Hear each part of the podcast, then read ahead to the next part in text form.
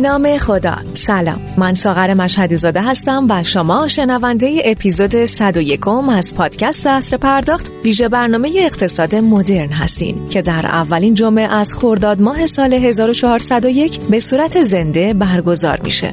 اصر پرداخت یک رادیوی اینترنتیه که در هر برنامه یکی از موضوعات بروز صنعت بانکداری رو با حضور متخصصان و صاحب نظران این حوزه هر جمعه رأس ساعت 20 با اجرای عبدالله افتاده مدیر مسئول این رسانه مورد بررسی قرار میده. این برنامه از طریق زیرساخت ارتباطی آسیاتک پخش میشه. حامی ویژه شرکت به پرداخت ملت عنوان میزگرد این هفته اعتبار سنجی مدرن از مشکلات تا راهکارها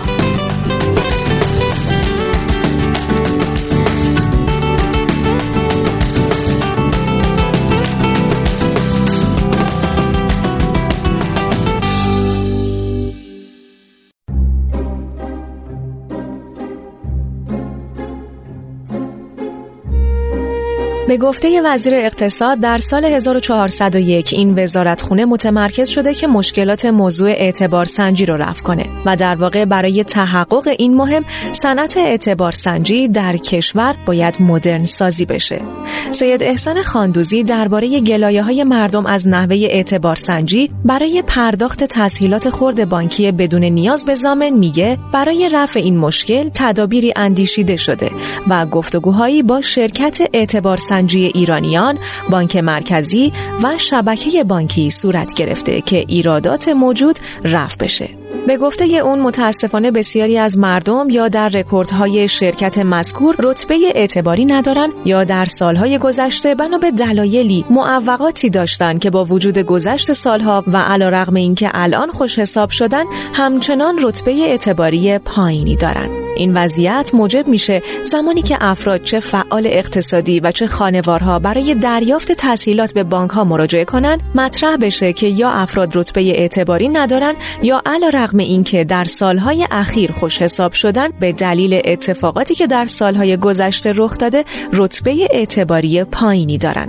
بنابراین مشمول وام بدون زامن نشن. این سخنان وزیر اقتصاد به درستی نشون میده که ما در کشور در حوزه اعتبار سنجی مشکلات جدی رو داریم و چنانچه بخوایم به گفته ایشون به اعتبار سنجی مدرن دست پیدا بکنیم قطعا باید فکری اساسی در این حوزه بکنیم. ما در برنامه امشب با حضور آقایان هومن امینی مدیرعامل شرکت دیجی پی، علی رسولی زاده مدیرعامل شرکت پارت و میهمانان روی خط در خصوص مشکلات و راهکارهای این حوزه صحبت می‌کنیم.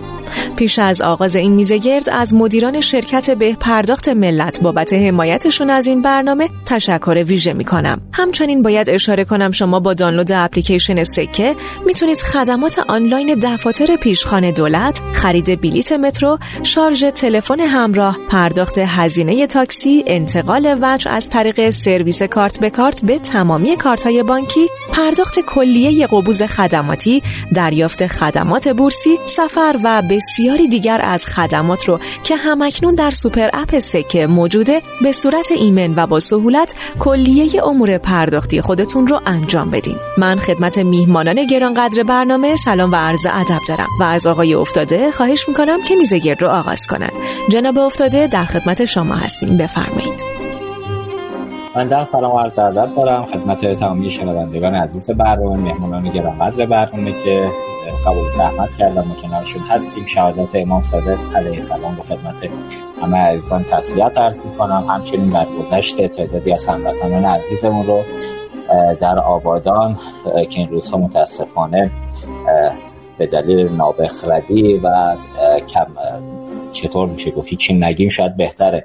کم توجهی این عزیزان مسئولی که حالا به خاطر یه جای پول پست مقام حاضر میشن که جون انسانها رو بازیچه دست خودشون قرار بدن و اتفاقات این چین رو رقم بزنن. خب من زیاده گویی نکنم. خواهش می‌کنم در ابتدای برنامه آقای دکتر رسولی یه احوال پرسی با شنوندگان داشته باشن که به این بهانه ما صدای ایشون رو هم یه تستی کرده باشیم. آقای رسولی زاده عزیز خدمت شما هستیم. بفرمایید. سلام.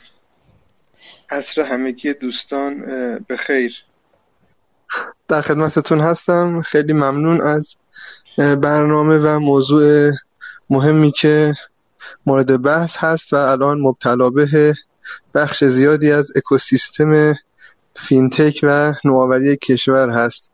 در خدمتتون هستم.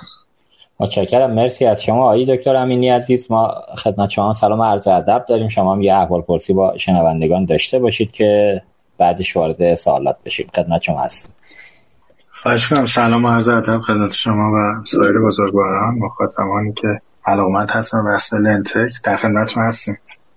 متشکرم خدمت از ماست. عرض به خدمت شما که همطور که تو مقدمم خانم مشدی زاده لطف کردن گفتن امسال عجیب هم وزیر اقتصاد هم رئیس جمهور محترم و هم رئیس کل بانک مرکزی به حوزه وامدهی خورد و حالا اعتبار سنجی اونم به صورت مدر تاکید ویژه‌ای داشتن.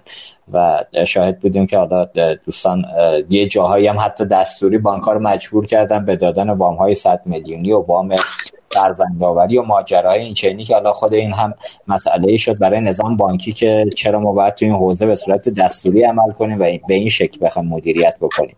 حالا خیلی وارد این حوزه نشیم. اخیرا هم من اگه اجازه بدید آقای امینی با شما برنامه رو شروع بکنیم. بانک مرکزی هم در حوزه اعتبار سنجی یه اتفاقی رو رقم زد که حالا از دید من به نظرم کج بود که اتفاق افتاد.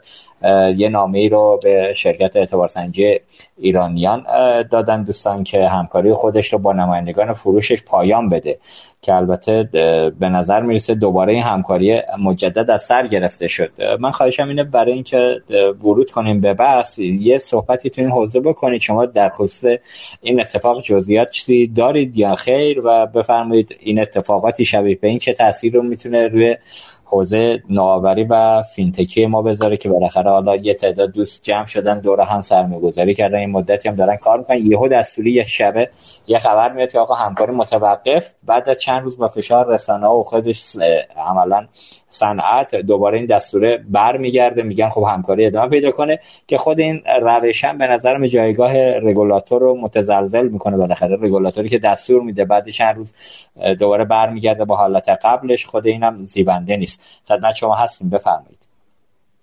بله خواهش می‌کنم. خب لنتکا در حقیقت بذاره برگردیم به اینکه چرا لنتکا کمک می‌کنن به بحث فراگیری مالی. لنتکا فرایند اعطای تحصیلات و معروف شمولیت مالی تحصیلات رو به بهبودش کمک می‌کنن دیگه همه جای دنیا و طبیعتا اون روشی که این کار رو انجام میدن با ارزیابی های اعتباری هستش. خب ارزیابی اعتباری مصداقش معمولا بحث scoring هست که خب scoring در روش های کلاسیک از کانال scoring های متعارف بانکی اتفاق میفته در روش های مدرن روش های آلترناتیوی هم برای ارزیابی اعتباری هست.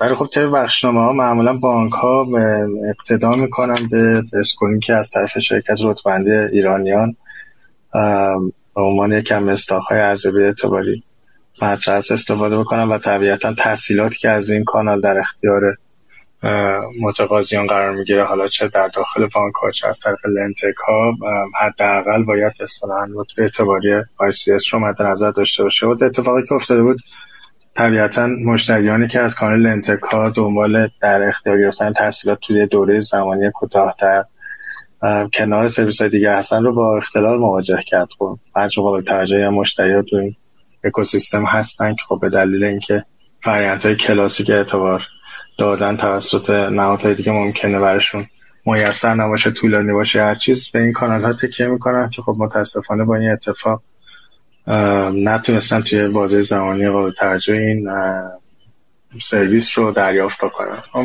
علتاش هم متفاوته.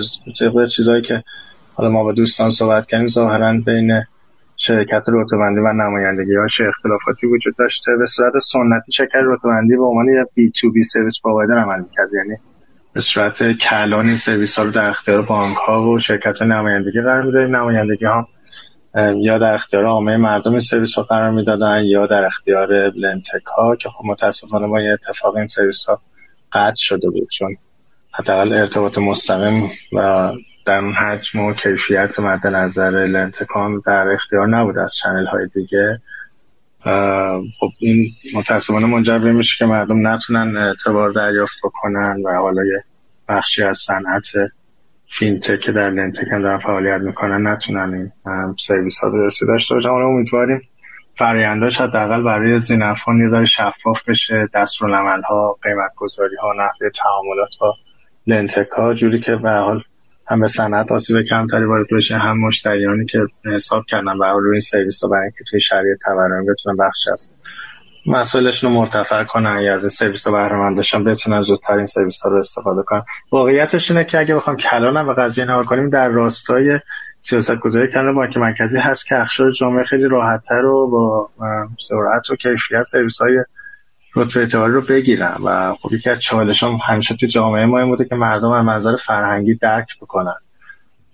بحث اعتبار سنجی رو و به نظرم هر موجودیتی چه حرکتی چه که کمک کنه اتفاق بیفته در همین راستا حرکت کرده و قطع کردن سرویس ممکنه در های کوتاه مدت داشته باشه ولی حتما در ادامه در دراز مدت به نفع نه جامعه هستش نه به نفع بانک ها هستش نه بانک مرکزی که در راستای اصطلاح بهبود فرهنگی و, و فرایندی فراینده اعتبار سنجی داره حرکت می‌کنه. در خدمت خواهش می‌کنم خدمت از ماست. خب من حالا پاسخ اون بخش از سال رو نگرفتم که این اتفاق ناشی از چی بود؟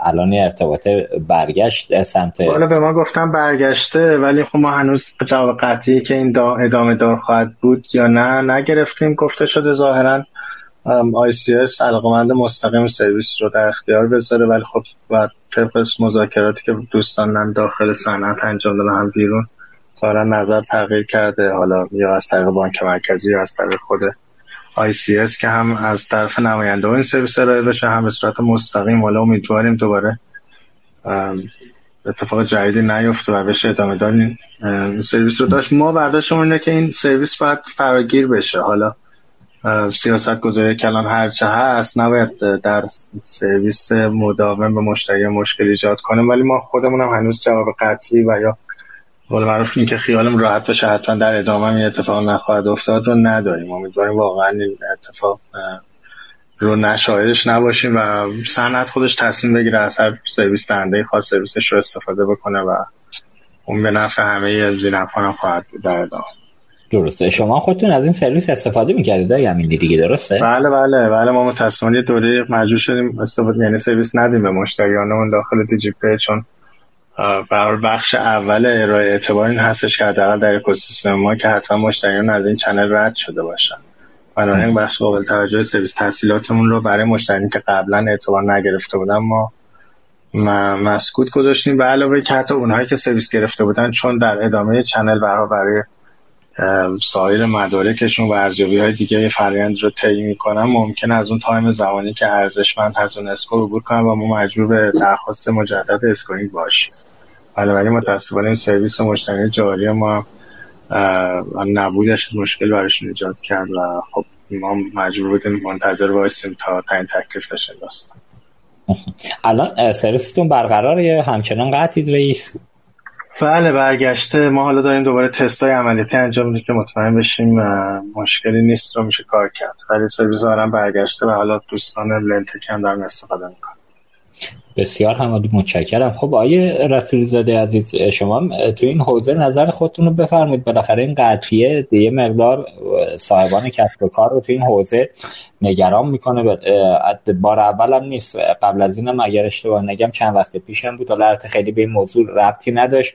یه نامه ای رو هم بانک مرکزی به لنتک لندو عملا ارسال کرد در خصوص اینکه این شرکت حق نداره که خود شخصا رأسا اعتبار سنجی بکنه مشتریانش و بر اساس اون بخواد به مشتریان سرویس بده.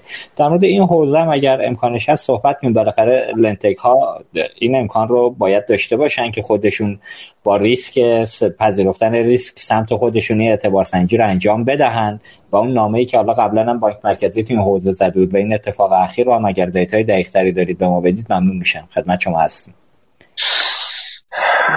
کاملا درست فرمودید. یعنی اتفاقی که افتاد بیشتر ناشی از کج سلیقگی بود و به هر حال فعالین حوزه LendTech و اعتبار سنجی رو چند روزی دچار استراب و بحران کرد. به هر حال دوستان فعال کسب و کاری رو شکل داده بودند که بخشی از فرایندش متکی به شرکت رتبندی اعتباری ایران بود و قطع شدن اون خب فرایند رو دچار اختلال کرده بود. همونجور که آقای امینی هم فرمودند لنتک ها دچار اختلال شدند. دوستانی که نماینده شرکت ICS برای بازنشر اطلاعات به متقاضیان بودند دچار مشکل شدند. و خب فعالیت خوبی صورت نگرفت و این مشکل ایجاد شد. اما خب خدا رو شکر بعد از گذشت شاید مدت زمان یک هفته ای وست شد. حالا ما هم به عنوان یکی از مجموعه هایی که از طریق همین دوستان متصل بودیم پیگیر بودیم که چرا این اتفاق افتاده. همونجور که شما فرمودید بعد سلیقگی باعث این کار شده بود و به هر حال بانک مرکزی به دلیل مسائلی که در حوزه مباحث مربوط به اینکه اطلاعات در اختیار چه افرادی قرار می‌گیره و مصرف کننده اطلاعات چه سازمانی هست دقدقه‌هایی داشتن و مثل اینکه به دوستان ICS مطرح کردن که اگر امکان پذیر هست مشخص بشه این اطلاعات حتی از طریق درگاه های واسط مشخص بشه در اختیار چه سازمانی قرار می‌گیره. اما به دلیل اینکه خب زیر ساخت مورد نیاز وجود نداشته اقدام قهری صورت گرفته و این شاهد قطع شدن دسترسی ها بودیم که الحمدلله و پیگیری فعالان و همکاری شرکت ICS و بانک مرکزی قضیه وضع شد و امیدواریم مجددا رخ نده و هرچه زودتر اون دقدقه های بانک مرکزی هم دوستان ICS رفت کنن که دیگه شاهد این اتفاقات نباشیم. این به تجربه تلخی بود و بعضی از دوستان ضرباتی رو شاهدش بودن که باز به شکر خدا رفت شد. در مورد ادامه موضوع فرمودید نامه قبلی بانک مرکزی به سایر فعالان مثل لندو و سایرین. خب به هر حال مستحضر هستید. کشور کشور قانون محور و همه چی مبتکی بر قانونی هست. یعنی سعی شده برای همه جا تا میشه قانون وضع بشه. ما در کشور تورم قوانین رنج می‌بریم. و خب ما در حوزه اعتبار سنجی هم قانون داریم. و چون در قانون مصوب این حوزه اعتبار سنجی رو منحصرا به شرکت رتبندی اعتباری ایران یا نهادی که با مجوز بانک مرکزی فعالیت می‌کنه اعطا کرده بودند این مسئله پیش اومده بود. و خب کارمند دولت هم قانون رو جلوی خودش می‌ذاره میگه به این بند فقط این نهادها و خب اینجور نامه ها رو ما شاهدش بودیم اما باز تا اونجا که من در جریان هستم سعی شده این مسئله هم حل بشه. مستحضر هستید رتبه بندی اعتبار سنجی یک فرایند هست. ما credit bureau داریم credit modeling داریم credit scoring داریم internal rating داریم External Credit Assessment Institution داریم. اینا همه در دنیا معنا و مفهوم خاص خودشون رو دارن که چون همه اینها در ایران شده اعتبار سنجی ما شاهد این سوء تفاهمات هستیم. اما اخیرا بانک مرکزی دستور رو منتشر کرد. خب مبحث اعتبار سنجی داخلی رو هم مطرح کرد.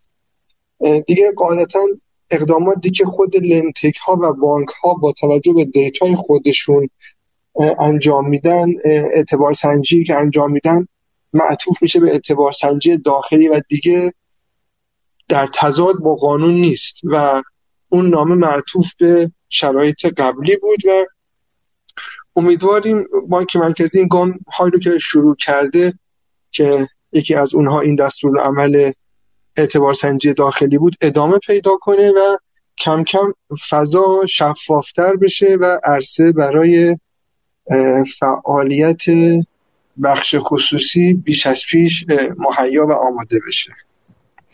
بسیار عالی ممنونم آقای دکتر. از توضیحاتی که دادید اگه اجازه بدید من سال بعدی رو هم ادامهش رو با شما بیام جلو. دوباره برگردیم بعدش با آقای امینی عزیز. ببینید سال گذشته اگر اشتباه نگم شهریور ماه بود که بانک مرکزی فراخانی در حوزه اعتبار سنجی داد که شرکت هایی که آمادگی دارن توی این حوزه فعالیت کنن ظرف مدت یک هفته درخواستاشون رو بدند و بیان وارد این پروسه ارزیابی بشن که حالا خود اینم که یه هفته ای چنین اتفاقی افتاد که ظرف مدتی یک هفته هم که در زمان خودش مورد سوال بود که چرا انقدر عجله و انقدر به نوعی سختگیری در تایم عملا فراخان بعد از اونم تقریبا الان فکر کنم از شهریور تا الان من نشنیدم خبریه و اتفاقی تو این حوزه افتاده باشه. اینها رو که کنار هم می‌ذاریم این با توجه که حالا از سالهای پیش هم این آمادگی بعد از سمت بانک مرکزی وجود می داشت که بقیه کسب و کارها هم وارد این فضای اعتبار سنجی بشوند. حالا شرکت هایی که تمایل دارن یا بانک ها یه جورایی نشون میده که بانک مرکزی شاید به تصور خیلی از متخصصان حاضر در صنعت تمایلی به ایجاد شرکت های موازی با شرکت مشاوره رتبه بندی ایرانیان نداشته باشه و دوست داره که یه انحصاری تو این حوزه وجود داشته باشه. من شنیدم که از اطالی و یه تعداد از شرکت های دیگه در قالب یک کنسرسیوم پیشنهاد خودتون رو به بانک مرکزی ارائه دادید تو این حوزه. لطفا بفرمایید از شهریور تا به الان چه خبر و اینکه حالا مثلا چرا ما در کنار شرکت رتبه بندی ایرانیان باید شرکت های اعتبار سنجی دیگری هم داشته باشیم؟ دلیلش رو بفرمایید ممنون میشم. خدمت شما هستیم. بله همونجور که فرمودید این فراخان صادر شد. همونجور که فرمودید زمانش خیلی کوتاه بود. یک هفته خواب و خوراک و از چشم همه فعالان اکوسیستم گرفته بود. اونهایی که می‌خواستن شرکت کنن که بتونن خودشون رو با اون شرایط وفق بدن. خب ما هم یکی از مجموعه های قدیمی فعال در حوزه اعتبار سنجی هستیم. من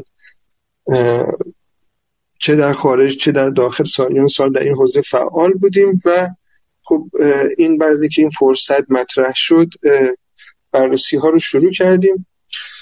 سوال اولتون در مورد اینکه آیا بانک مرکزی به دنبال انحصار هست یا نیست؟ بیاید به این مسئله از بالاتر نگاه کنیم. به هر حال ما در کشوری هستیم با دولت بزرگ دولت قدرتمند.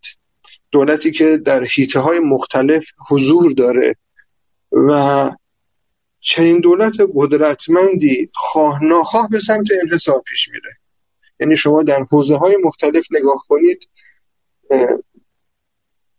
فراتر از این حوزه شما حتی در حوزه های تولیدی که نیاز روزمره روزمره مردم هست مثل خودرو اگه ببینید شما انحصار رو می‌بینید.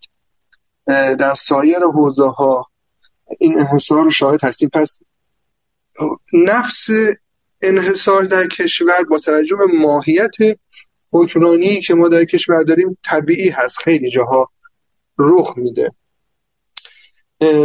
در حوزه بانکی و مالی هم خب بعضا ما شاهد این مسئله هستیم. به صورت خاص در حوزه اعتبار سنجی تلاش شده این اتفاق نیفته. و تلاش شده این اتفاق نیفته و سعی شده در طول زمان به سمت اصلاح این فرایند طی بشه. خب متاسفانه روز اول با راهبری وزارت اقتصاد شرکت رتبه‌بندی اعتباری ایران شکل گرفت. همه بانک ها هم به سمت, به سمت سهامداری این شرکت خب سوق داده شدند. ناخواسته انحصار طبیعی شکل گرفت. یعنی با اینکه مجموعه های فعال در حوزه بانک ها رو به مجموعه ملحق کردن اما چون همه اکوسیستم رو در یک جا حول یک نام جمع کردن ما شاهد ایجاد یک انحصار طبیعی بودیم و این انحصار ایجاد شد. خب در طول زمان تلاش بر این بود که حالا مجوزهای دیگر اعطا بشه. این مسئله مطرح بود تا اون فراخان مطرح شد.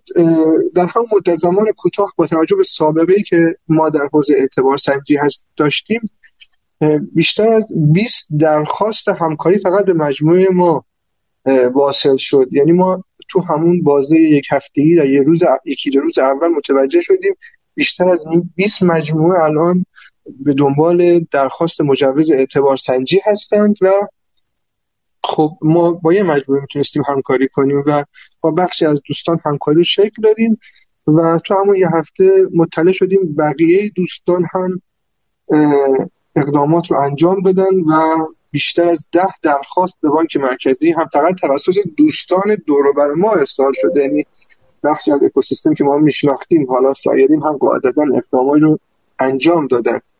و خب پیگیری هم که کردیم خب بانک مرکزی با یک حجم عظیمی از درخواست ها ایجاد روبرو شده.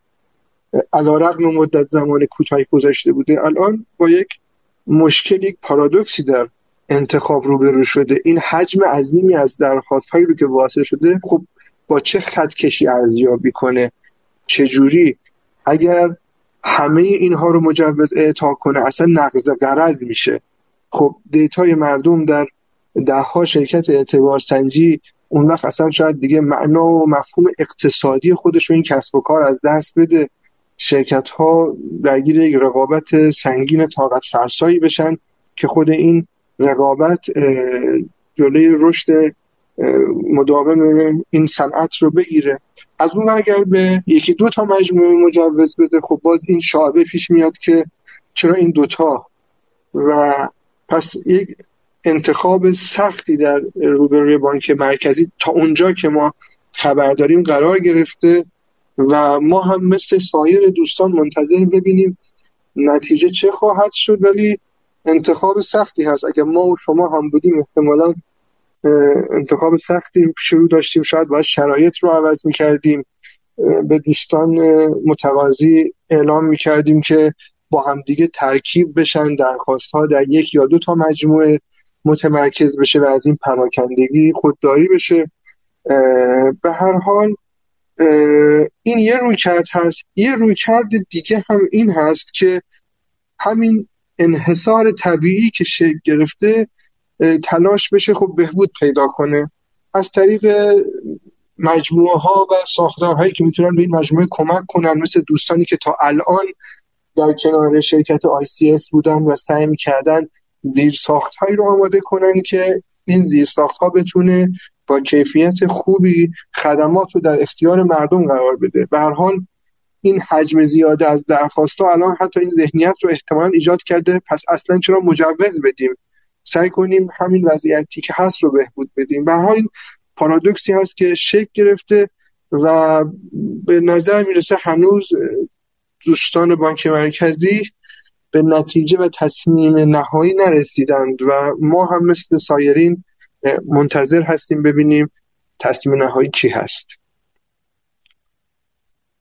بسیار هم عالی متشکر توضیحاتی که دارید البته خود همین بدون دیتا بودن که آقا چند تا شرکت اومدن درخواست دادن و اینکه حالا بانک مرکزی اطلاع رسانی دقیقتری هم نکرده توی ماجرا خب خودش نکته که حالا کاش خودشون بودند و پاسخش رو می‌دادن واقعیتش ما دعوت کردیم. دوستان متاسفانه قبول نکردن تو این حوزه خدمتشون باشیم.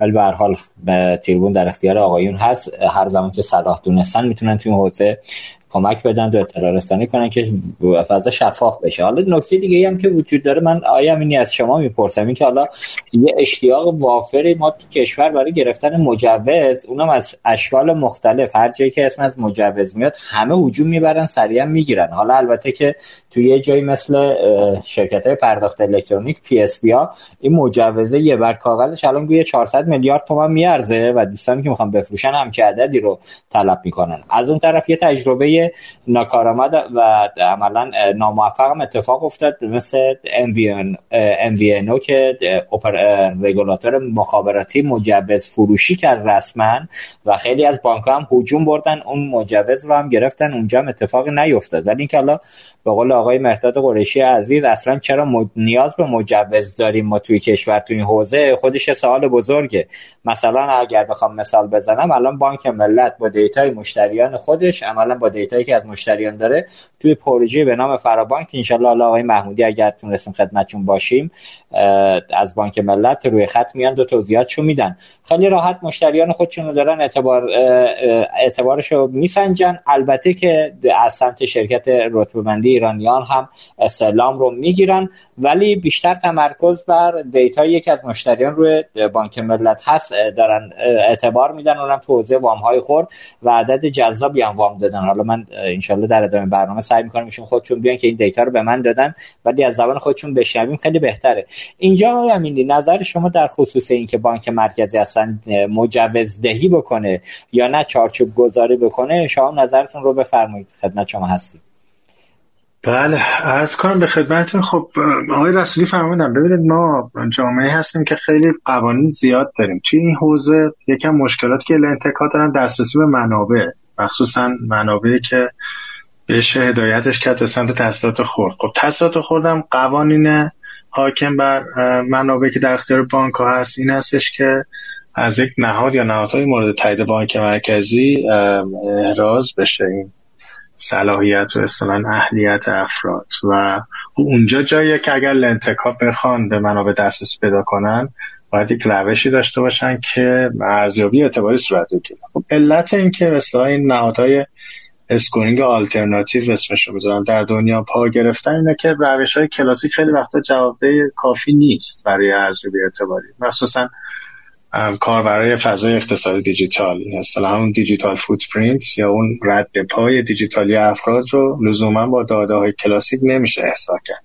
اونجا جاییه که به نظرم وجود نهادهای از این جنس خب به شمولیت مالی کمک می‌کنه. حالا اینکه این نهادها مورد تایید بانک ها و بانک مرکزی باشن به یه روشی حالا در قامت مجوز یا غیره به نظرم سوال خوبیه که آقای رسولی هم فرموندن حالا جواز به اصطلاح باشه مجوز نباشه. بازم در راستای اون حرکتی که لنتک ها و حالا خود بانک ها با توجه به هزینه های خیلی بالایی که فرایند های کلاسیک تای تسلط خورد داره حرکت می‌کنن کمک می‌کنه. ولی واقعیتش اینه که وجود نهادهایی که بتونن تحلیل کنن رفتارهای مشتریان خودشون رو کمک می‌کنه به اینکه افرادی که حالا شاید نتونن تو اون چرخه کلاسیک دیتا بگیرن اول صحبت آقای رسولی هم بود خیلی بانک ها داداشون شاید به موقع در اختیار ICS قرار نگیره یا ICS در مدل های ارزیابیش از روش های مدرن هوش مصنوعی تکنولوژی های مدرن الگوریتم های بهینه شده الگوریتم هایی که تطابق پیدا می‌کنن رفتار دیجیتال مشتریان نتونه استفاده کنیم باعث میشه که یه سری افرادی که واحد شرایط هستن متاسفانه از این سرویس ها نتونن بهره مند خب اینا همش دوباره در نگاه کلام می‌تونه سخت باشه دیگه. برای کاربرایی که حقشون رو بتونن تحصیلاتی بگیرن و بهره مند چند از این سرویس ها. بنابراین من کلیتش کنم خوبه ولی خب ما به اصطلاح به عنوان نهادی که در کنار یک ای بزرگ کار می‌کنیم و حالا کسایی که تو این حوزه فعال هستن علاقه من هستیم که یه راهکار داشته باشیم که بتونیم ارزیابی اعتباری مورد تایید بانک ها رو جوری در اختیارشون بذاریم که بانک ها بتونن تحصیلات رو هدایت کنن به مجموعه های از جنس ما و فکر می‌کنیم راهکار داشتن جواز راهکار بدی نیست. اگرچه راهکارهای دیگه که کمک کنه منابع اصطلاحا قفلش باز بشه و در اختیار قرار بگیره هم ازش استقبال می‌کنه. ولی کلیت فکر کنم حرکت خوبیه. خوشحالم هستیم که برای خوشحال بودیم دیدیم دست همش اومده. زمان خیلی محدودی هم بود برای ارائه مستندات و حالا از اون موقع تا حالا ما خبر جدیدی نگرفتیم که چه اتفاقی میفته ولی خیلی دوست داریم که نقطه نظر بانک مرکزی رو در این مورد بدونیم و بتونیم موثرتر انجام بدیم حرکاتمون رو. به هر حال حالا یه ذره شاید کلانتر هم به قضیه نگاه کنیم درسته بحث اعتبار سنجی و ارتباطش با اعطای تحصیلات یا ارتباط شناخته شده در حوزه بانکی ولی واقعیتش این که خیلی از پلتفرم‌ها وقتی سرویس های خودشون هم دارن در اختیار مشتری رو انجام میدن یه جور ارزیابی می‌کنن مشتریان مثلا دیجیکالا اگه سلری تو اکوسیستمش داره کار می‌کنه که قوانینش رو رعایت نکنه خب اون سلر سرویس نمیده. یا احتمالا اسنپ راجع تاکسی ها همین داستان رو داره. می‌خوام بگم نه شاید در قامت مشخصا اعتبار سنجی ارائه تحصیلات داره در ارائه خدمات که شاید خیلی کم رنگ هم نباشه حضورش در زندگی مردم این رفتارها داره انجام میشه و خوبه که ما تو نظام بانکی هم کمک کنیم به این فرایند که به هر حال تو جای دیگه دنیا می اتفاق سالها شروع شده و نهایتا کمک می‌کنه به همون بحث financial inclusion یا شمولیت مالی.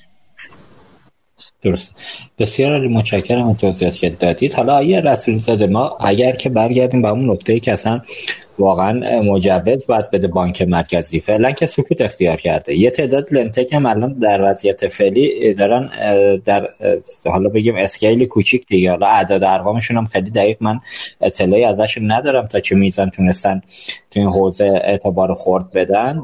خیلی داره عملا با ملاحظه جلو میاد. چون اگر به نظرم تو این حوزه بانک مرکزی نظر شفافی رو داشت قطعا باید ورود می‌کرد. البته که حالا در حوزه نوبانک هم همین رفتار رو از مرکزی شاهدش هستیم. خیلی موضع شفافی نگرفته ولی جلوگیری هم نکرده گذاشته سند داره کار می‌کنه. ولی یه اتفاقی که داره در حوزه لنتک ها میفته من بارها تو برنامه قبل صحبت کردم متاسفانه به نظر می‌رسه دوستانی که الان فعال هستن تو این حوزه خیلی چارچوبه رو رعایت نمی‌کنن. اونم از این حیث که درصد کارمزدی که برمیدارن از قیمت از عملا سرویس وام خوردی که میدن یه چیزی نزدیک بین 50 تا 55 درصد این پول پای وام گیرنده تموم میشه.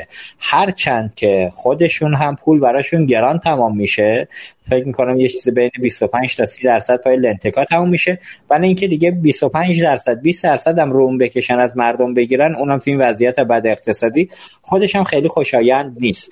من خواهشم اینه حالا با توجه که شما با بانک رسالت هم دارید همکاری می‌کنید تو سامانه مرآت و بانک رسالت هم یکی از نمونه های موفق در حوزه وام های خرد بوده در کشور. ما دوست داشتیم یه نماینده از بانک رسالت هم داشته باشیم تو برنامه امروز که متاسفانه مقدور نشد.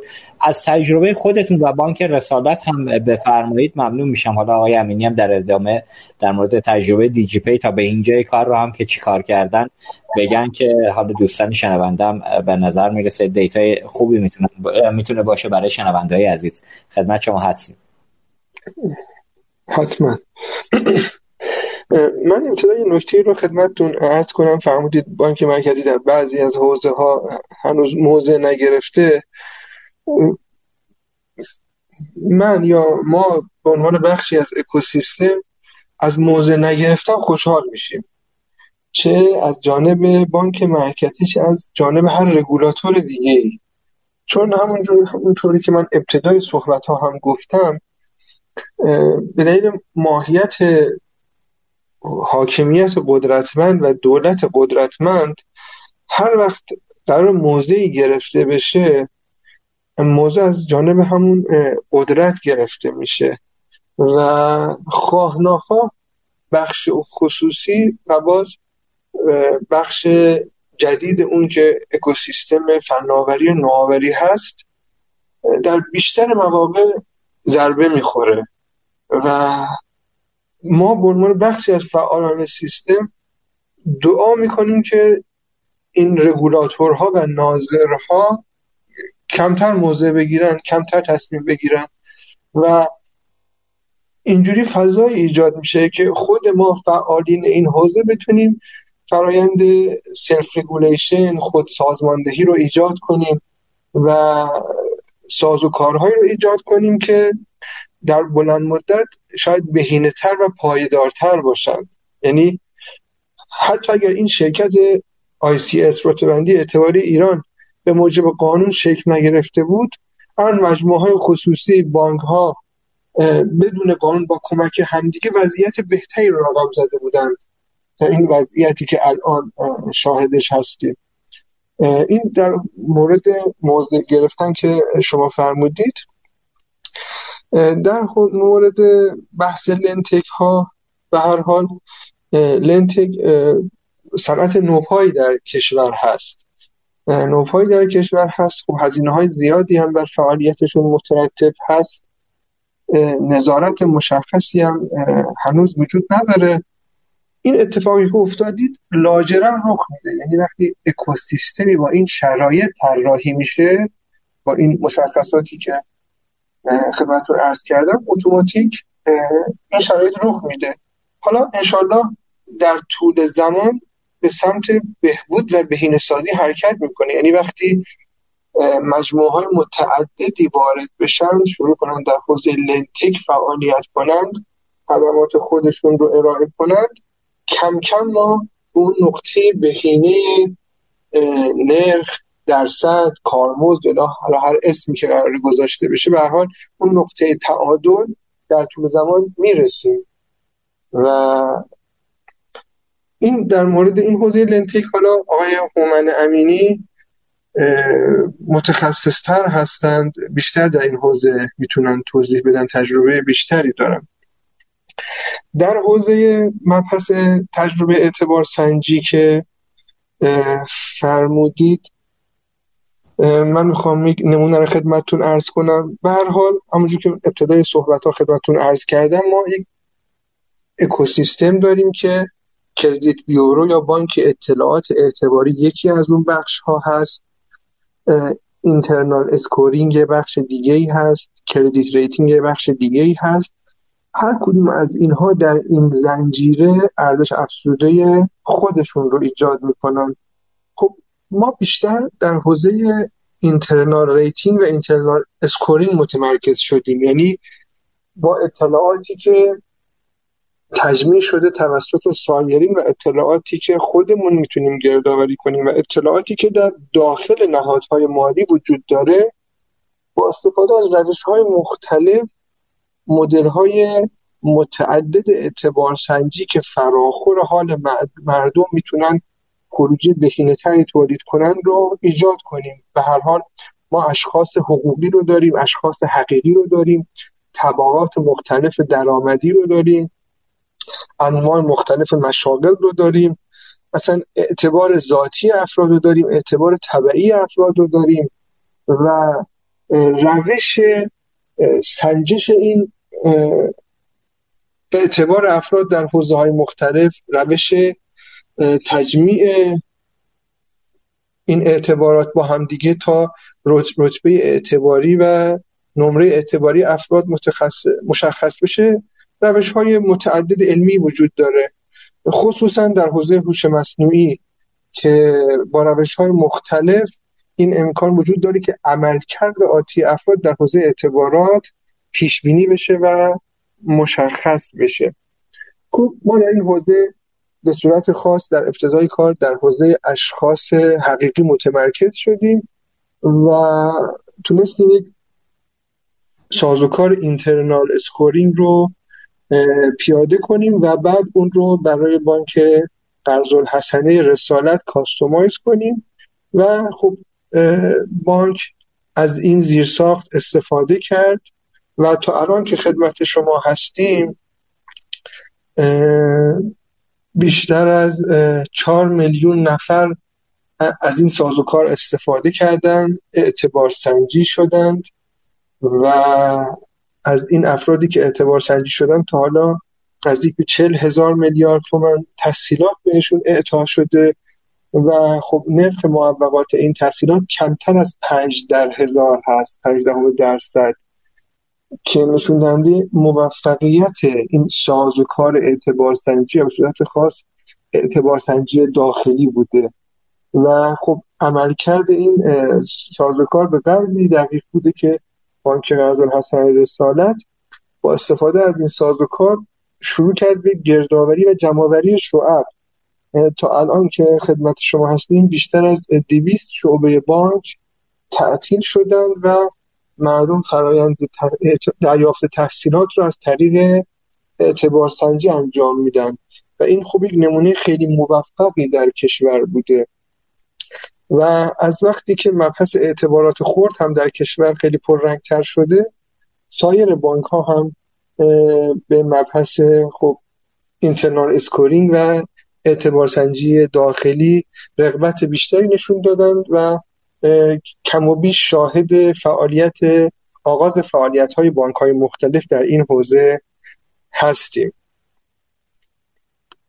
بسیار هم عالی متشکر آقای رسول زاده الان این دیتایی که حالا شما دارید با بانک رسالت کار می‌کنید دیتایی که حالا خودتون جمع آوری می‌کنید حالا از درون مشتریان بانک و نحوه عملکردی که در گذشته داشتن خودت ببینید ما تو مقدمه هم گفتیم وزیر اقتصادم تایید کردن توی سخنانی که داشتن. دیتایی که سمت شرکت اعتبارسنجی ایرانیان وجود داره چنانچه من به عنوان یه فرد حقیقی تا به حال تو نظام بانکی وام نگرفته باشم عملا امکان رتبه رتبه رتبه سنجی من توسط این شرکت من نمی‌تونم رتبه اعتباری داشته باشم امکان پذیر نیست.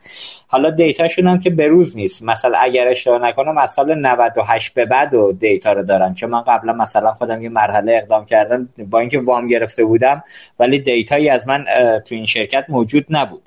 اتفاق دیگه هم که افتاده در چنانچه شما توی تایمی دیتا عملا مشتری بودی که وام گرفتی و این بد حساب بودی تو اون زمان و عملا بعد گذشت سالیان مجدد خوش حساب شدی این دیتا بروز نشده و فکر می‌کنم خیلی از بانک هم دچار مسئله کرده خیلی از مردم هم به همچنین اینجا شما اصلا این دیتایی که دارید می‌گیرید از رتبه سنجی ایرانیان چقدر داره کمک می‌کنه با بانک رسالت با توجه به همکاری که شما دارید؟ اصلا مورد اگر نگیرید اتفاق میفته اونجا؟ در مورد این توضیح خدمتون ارز کنم نکنید ما نباید از این دیتا از شرکت ICS انتظار معجزه داشته باشیم. نقص وجود این شرکت خوب هست. به هر حال یک جای اطلاعات سیستم بانکی رو تجمیع کردن. وقتی قرار استعلام بشه جایی که از 20 تا بانک استعلام باشه از یه درگاه استعلام میشه. پس این خیلی خوب هست. مسئله کجاست؟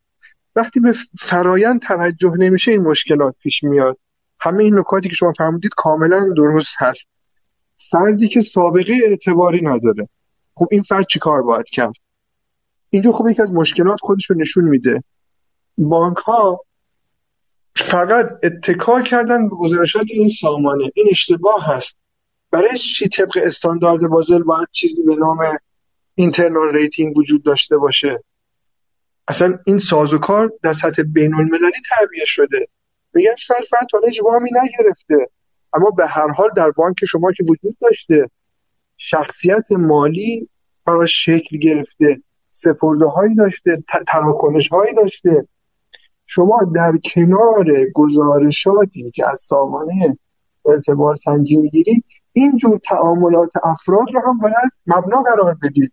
همون جای امینی هم به دقت فرمودند به هر حال فرد یک تعاملاتی داشته کیفیت تعاملات فرد با هر مجموعی مشخصه یا همونجور فرمودن دیجیتال فود فرینت رد پای عملکرد فرد.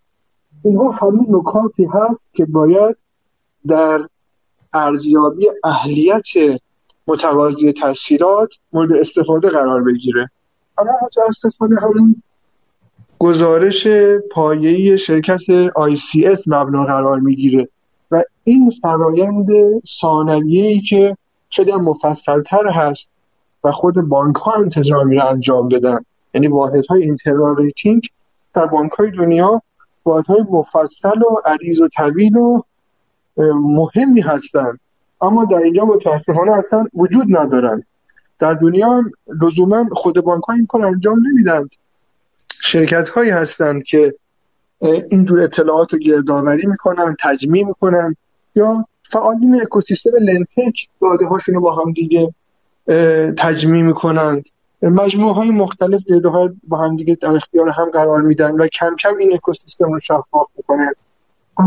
این مسئله که شما فرمودید متاسفانه هست و با پیاده سازی سازوکار internal scoring کم کم این حل میشه. باید به سایر داده ها و عملکرد افراد توجه بشه. نکته دیگه ای که شما فرمودید به هر حال یکی وام گرفته یا وامشو در موعد مقرر پرداخت نکرده یا اینکه پرداخت کرده به روز رسانی نشده. حالا مسئله اول مبحث عدم باز پرداخت به موقع. باز ما در دنیا مبحث حافظه اعتباری رو داریم.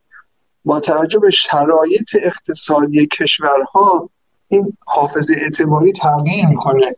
وقتی کشورها دچار بحرانهای کوتاه مدت و وسانات زیادی میشن خب این حافظه کاهش پیدا می‌کنه. چون میگن به دلیل بحران ها ممکنه افراد در شرایطی قرار بگیرن که نتونن تعهداتشون رو ایفا کنند و به, به, به گذشته نزدیک افراد توجه بشه.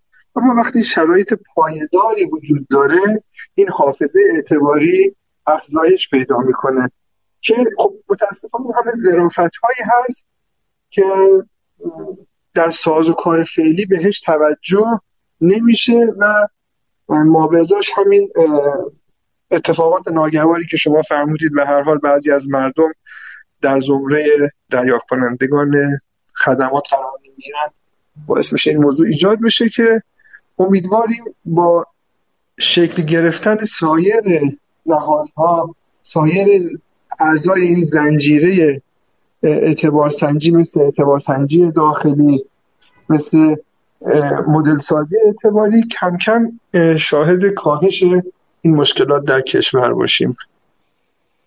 شلا که همینطور ممنون از توضیحات که دادید. بالاخره ما تو کشوری داریم زندگی می‌کنیم که عملا لنتک ها با دادن وام خورد می‌تونن کمک کننده بزرگی باشن برای اخشار و دهک های پایین اجتماع. بالاخره دوستانی که اونجا گرفتار هستن با دریافت وام های خورد البته که با بهره مناسب می‌تونه بخشی از زندگی و مشکلاتشون حل بشه. که متاسفانه نمی‌دونیم چرا یه مقدار بانک خودشون دارن تو این حوزه. البته که تنبلی می‌کنن خیلی جدی نمی‌گیرن حوزه وام پرداخت خور رو. که من فکر می‌کنم بانک های بزرگی که حالا هم ماموریتشون چیز دیگری است و هم درگیر موضوعات بزرگتری هستن تا عملا موضوع پرداخت وام خورد می‌تونن با همکاری لنتک های مسیر رو جلو ببرن. آقای امینی عزیز من خواهشم اینه شما یه توضیح در مورد تجربه در دیجی پی بدید. شما الان به هر حال در دیجی پی تا جایی که من اطلاع دارم برای دادن وام خرد دارید برای ضمانت چک یا سفته. حالا دقیق یادم نیست چک نکردم این موضوع رو. باز هم اون بخش از کار رو به خاطر حالا مشکلاتی که وجود داره در کشور که حالا دیتا هم به نظر دقیق نیست خیلی از جاها و بعضی هم هستن که اصلا این دیتا به واسطه نگرفتن وام اصلا چون موجود نیست در حوزه اعتبار سنجی. این خودش ماجراییه. شما هم بفرمایید این حوزه نظرتون رو ممنون میشم. بله خواهش کنم عرض کنم به خدمتتون که خب آقای رسمی توضیحات خیلی خوبی فرمودن توی حوزه. ببینید هزینه تمام شده پول یکی از چالش های داستانه. یعنی اگه لنتکا بتونن به منابع ارزون قیمتتر دسترسی پیدا کنن طبیعتا قیمت تمام شده پول برای مشتری نهایی هم کاهش پیدا می‌کنه. یه بخش دیگهش هزینه های عملیاتی داستانه که خب یه بخشش رو شما فرمودید. یعنی فرزن اگه پروسه گرفتن چک باشه که خیلی از نهادهای مالی برای زمانت مثلا باز کردن پرونده تحصیلاتی بهش کماکان احتیاج داره این یعنی که هزینه عملیاتی ارائه خدمت بالا میره که خب اثر گذارش رو نرخ تمام شده هستش که معمولا حالا به مشتری منتقل میشه. خیلی وقتا هم به اون فروشندگان منتقل میشه. این داستان خلق ارزش اصطلاحا داستانیه که حلقه های ارزش در این زنجیره تامین ارزش هر کدوم نقش مهمی را دارن. این بعض منظر رگولاتوری اگر به سمت سفته الکترونیک و چک الکترونیک بریم یعنی بخشی از هزینه عملیات دستات خود کاهش پیدا کرد. از منظر بانک ها اگر بپذیرن این وسایق الکترونیکی رو یعنی فرایند اعطای تسلا سرعتش بالا رفته. بنابراین هزینه عملیاتش کاهش پیدا کرده. همینطور مشتری ها باید فرایند آسونتری رو راحت می‌تونن طی کنن که خب در اختیار قرار بگیره تسلا برشون از اون طرف هم مجموعه هایی که تسلا خود رو در اختیار قرار میدن یعنی حالا چه لنتک ها چه خود بانک ها چه لیزینگ ها که من می‌دونم این سه تا مجموعه هر کدوم به فراخور خودشون در سال گذشته و حالا امسال تر شده فعالیتشون تو حوزه می‌تونن تحصیلات و قیمت تمام شده ارزون تری در اختیار قرار بدن. ولی نکته خیلی جالب این داستان اینه که اگر ما به سمت سوی اعتبار سنجی های برویم حالا چه با بهبود شرایط فعلی برای شرکت رتبه ایرانیان چه در کنارش با organization هایی که سازمان هایی که credit score های آلترناتیو رو در اختیار در اختیار lendtech ها و در اختیار مشتریان قرار میدن. ما تونستیم در اصطلاح هزینه خلق ارزش رو کاهش بدیم. وقتی می‌تونیم هزینه خلق ارزش رو کاهش بدیم اون وقت در یک فضای رقابتی مشتریان طبیعتا میرن سراغ سرویس دهنده که قیمت بهتری رو برای اون خدمتی که مد نظرشون هست در اختیارشون میزن این پارامترها رو وقتی کنار هم ارزیابی کنیم شاید تصویر خیلی شفافتری از آینده لنتک در اختیارمون بذاره و همینطور نشون میده که چقدر نقش هر کدوم از این اصطلاحا انتیتی ها اون حضورشون در کل زنجیره خلق ارزش مهمه. یعنی اگر رگولاتور دستورالعمل ها رو زودتر پابلیش کنه که من می‌دونم برای سفت الکترونیک شروع کرده. خب ما خیلی خوشحال هستیم راجبش. چک الکترونیک همینطور. همینطور بانک ها زمینه پذیرشش رو داشته باشن. همینطور لنتکا زودتر اصطلاح پیاده سازی کنن اکوسیستم رو. همینطور منابع از قیمت در اختیار فعالان حوزه تحصیلات خود قرار بگیره. خب طبیعتا در یک بازار رقابتی که منم خیلی با آقای رسول موافقم که اونجا نباید اتفاقا رگولیت بشه. هست بر مبنای رقابت و رضایت مشتری قرار بگیره. همه چی تو جایگاه خودش قرار می‌گیره و هم بحث در اختیار گرفتن تحصیلات گسترش پیدا می‌کنه هم منابع بانکی هدایت میشه سمت مصرف کننده با سرعت بیشتر و با قیمت پایین تر و هم قولی اون فروشندگانی که خیلی هاشون هم توی اقتصاد دیجیتال با حضور لنتکا پررنگ تر شده حضورشون می‌تونن کالاهاشون رو به صورت دیجیتال در اختیار مشتریان قرار بدن. این این هم باز دوباره یه بخشی از اون حلقه ارزش کمتر صحبت کردیم. یعنی ما همیشه یکی از آرزوهای نظام بانکی این بوده که منابع تو جای درستش مصرف بشه و حضور ابزارهای scoring alternative باز کمک کننده است به اینکه هدایت بکنیم. شناسایی مشتری به اون سمت و سو. خب طبیعتا این خودش در نرخ نهایی اثر گذاره و در شناسایی مشتری اثر گذاره و در هدایتش به سمت سوی گسترش بازار لنتک بسیار هم متشکرم از توضیحاتی که دادید. آقای امینی عزیز ما به وسط برنامه رسیدیم. حتی یه مقدارم ازش رد شدیم. اگر اجازه بدید طبق روال برنامه یه موسیقی مناسبتی از محسن چاوشی عزیز در نظر گرفتیم. یه سه دقیقه رو این موسیقی جذاب رو گوش کنیم و برگردیم. خدمت عزیزان هستیم. فعلا.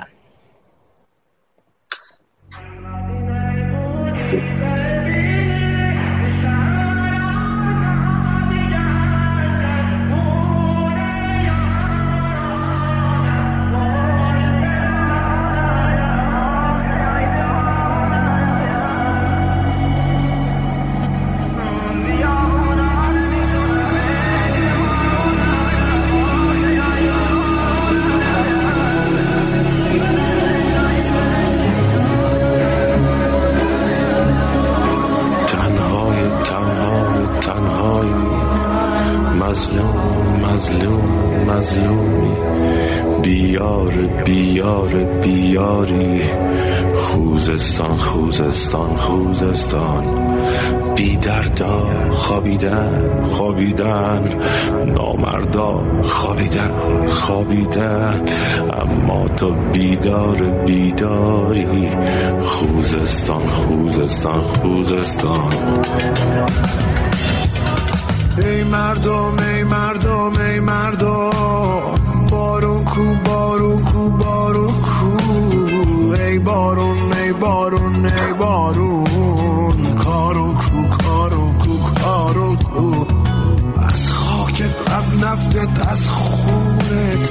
شب دستش رنگینه رنگینه. ای قاضی ای قاضی ای قاضی. شب جرمش سنگینه سنگینه. بارون بوم بارون بوم بارون. تیاره تیاره تیاره. نارنجک نارنجک نارنجک. خون پاره خون پاره خون پاره این ظلم وقتی که زالوها تو جیب این مردم میلولن. وقتی که خیلی از این مردم بی پوله بی پوله بی پولن. ای غازی این مردم چی میگن؟ آبادی آبادی آبادی. ای غازی این مردم چی می‌خوان؟ آزادی آزادی آزادی.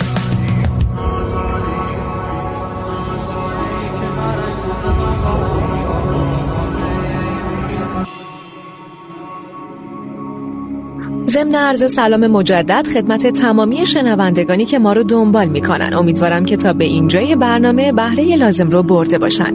همچنین باید اشاره کنم که شرکت به پرداخت ملت با ارائه خدمات و توسعه ابزارهای پرداخت الکترونیک مبتنی بر الگوهای نوین و روزآمد دنیا با بازنگری مستمر در نگرش و عملکردهای تیم اجرایی مسیر موفقیت خودش رو سریعتر از گذشته دنبال می‌کنه. شما با دانلود اپلیکیشن سکه می‌تونید تمامی سرویس های پرداختی خودتون رو در تمامی حوزه ها به صورت یک جا داشته باشین. خب آقای افتاده برای ادامه برنامه در بخش دوم خدمت شما هستیم. بفرمایید. ولی متشکرم. خسته نباشید و خدا قوت دارم خدمت مهمانان عزیز برنامه و شنونده های عزیز برنامه که در پلتفرم های مختلفی ما رو شنونده هستن. ما از هفته گذشته توییتر اینستاگرام آپارات و سایت اصر پرداخت حالا بودند. اضافه شده. البته که تلگرام اصر پرداخت هم عملا پخش زنده رو انجام میده. ممنون که شنونده هستید تو پلتفرم های مختلف حالا من این موسیقی مناسبتی رو هم گذاشتم یه اشاره بکنم به این کج سلیقه‌ای که توی کشور متاسفانه توسط مدیران ارشد ما گویا قرار نیست تمام بشه. ما با این زایه بزرگ و وحشتناک به دلیل نابخردی یه تعداد مسئول خودفروخته اسمشون رو بذاریم در شهری به نام آبادان باعث میشن تعداد جان تعدادی از عزیزان از دست بره. اعضای عمومی اعلام می‌کنیم. از این طرف توی ورزشگاه آزادی میایم میریم. نمی‌دونم سرود دست جمعی سلام فرمانده رو برگزار می‌کنیم. بعد این خود این حرکت ها باعث میشه که تو این ایام بد و وضعیت سخت روزگار این دو دستگی بین مردم ایجاد بشود که آقا یه بخش از کشور عزادار یه بخش از کشور خوشحال کارناوال برگزار می‌کنن. اونم کارناوالی که بالاخره بحث فوتبال هم که پیش میاد در کشور ما دوستان خانم ها و آقایون نمی‌تونن در کنار هم برن یه فوتبال ببینن. بعد این 100 هزار نفر جمعیت و در این ایام کرونا که حالا پروتکل ها هم رعایت نمی شود آدما تقسیم به خودی و ناخودی میشن. به نظر می‌رسه دوستان مدیر در حوزه افکار عمومی و حوزه اجتماعی کشور یه مقدار توجه جدیتری به این ماجراها داشته باشن. ایجاد دو دستگی در کشور جز آسیب به نظام مقدس جمهوری اسلامی هیچ برایند دیگری نخواهد داشت که این ماجرا به نظر می‌رسه ختم به خیر بشه. آقا این مقدار مخصوصا در شرایط فعلی که همه چی منتظر یه نمی‌دونم چی بگیم. رد چی نزد چی نگم. بهتر قربان. ما صحبت نکنیم بیشتر تو این فصل. خب بگذاریم. ما دو مهمان عزیز روی خط داریم. آقای عباس زاده عزیز مدیرعامل شرکت آیس که ریسلر شرکت رتبه‌بندی ایرانیان هستن و آقای حجت خان مقیمی رئیس اداره اداره توسعه محصول کسب کار بانک تجارت. من در ابتدا خواهش می‌کنم آقای عباس زاده احوال پرسی با شنونده ها داشته باشن که من سوال بخشیشون رو بپرسم. آقای عباس زاده خدمت شما هستم. سلام و عرض ادب. صدای من داری جناب افتاده؟ بله بله شفاف و واضح. ارادت دارم خدمت شما همه دوستان سلام خدمت آقای هومن امینی و آقای دکتر رسولی زاده من در خدمتتون هستم. بفرمایید که شروع بکنم. خواهش آقای مقیمی هم هستن آقای عباس زاده بله جناب مقیمی عزیز عذر می‌خوام ازشون خدمتتون آقای مقیمی شما هم می‌خواید یه افعال پرسی بکنیم ما صدای شما رو هم چک بکنیم بعد برسیم به شما هم سوالتون رو بپرسیم. خدمت شما هستیم سلام منم سلام عرض می‌کنم خدمت شما مهمانان عزیز برنامه و مخاطبینی که ما رو دنبال می‌کنن در خدمتتون هستم. متشکرم مرسی. آقا من پشت خط دوستان گفتن افتاده زیاد پرحرفی می‌کنیم با گونه میان میبرنت. والا با هر چی دوست دارم بیان ببرن. واقعیتش خودم و جای عزیزانی که در جنوب کشور گرفتار ماجرا شدن می‌ذارم به هیچ شکلی تا با توان تحمل چنین دردی رو ندارم. اونم به این علت مشخص که به دلیل سوء استفاده یه تعداد آدمه که اسمشون شاید انسان نباشه اینجوری گرفتار می‌کنم مردم عزیز رو بعد حالا نگران اینم باشیم که حالا سکوت بکنیم یا نکنیم. خب بگذاریم. آقای عباس عزیز حضرت عالی در ادامه بفرمایید که حالا بحث حضور شرکت های اعتبار سنجی در کشور اینکه آیا ما یک شرکت داشته باشیم یا این شرکت به این حوزه فعالیت بکنن خودش ماجراییه. اونطوری که حالا دیتا دارم من با شما صحبت کردم. توی دنیا تقریبا بیش از 54 درصد کشورها فقط یک مؤسسه اعتبار سنجی دارن ما بقیه هم تقریبا یه نزدیک به دو تا. حالا شما بفرمایید که تو این حوزه آیا تعدد کمک کننده است یا خیر و مشکلات فعلی حوزه هم یه ارزیابی بفرمایید خدمتتون هستیم خواهش می‌کنم در خدمتتون هستم. ارز کنم که ما روزی که شنیدیم که بانک مرکزی به عبارتی قصد اعطای مجوز به در واقع شرکت های مختلف رو داره. کمی تعجب کردیم. البته خب این موضوعی که مطرح می شود که بانک مرکزی در واقع با شرکت آی سی به صورت انحصاری داره میره جلو. این یه موضوعی است که تقریبا در تمام دنیا همین شکلی در واقع داره میگه تقریبا. همونطور که شما فرمودید 54 درصد کشورهای دنیا فقط یک مؤسسه اعتبار سنجی دارن. 32 درصدشون نهایتا دو تا 12 درصد سه تا مؤسسه و زیر دو درصد پنج تا در واقع مؤسسه اعتبار سنجی دارن که تو صحبت آقای رسولی زاده بود که یه چیزی حدود 20 شرکت در حال حاضر به بانک مرکزی در واقع رجوع کردن برای انجام این و پروسه احتمالا پروسه سختی است.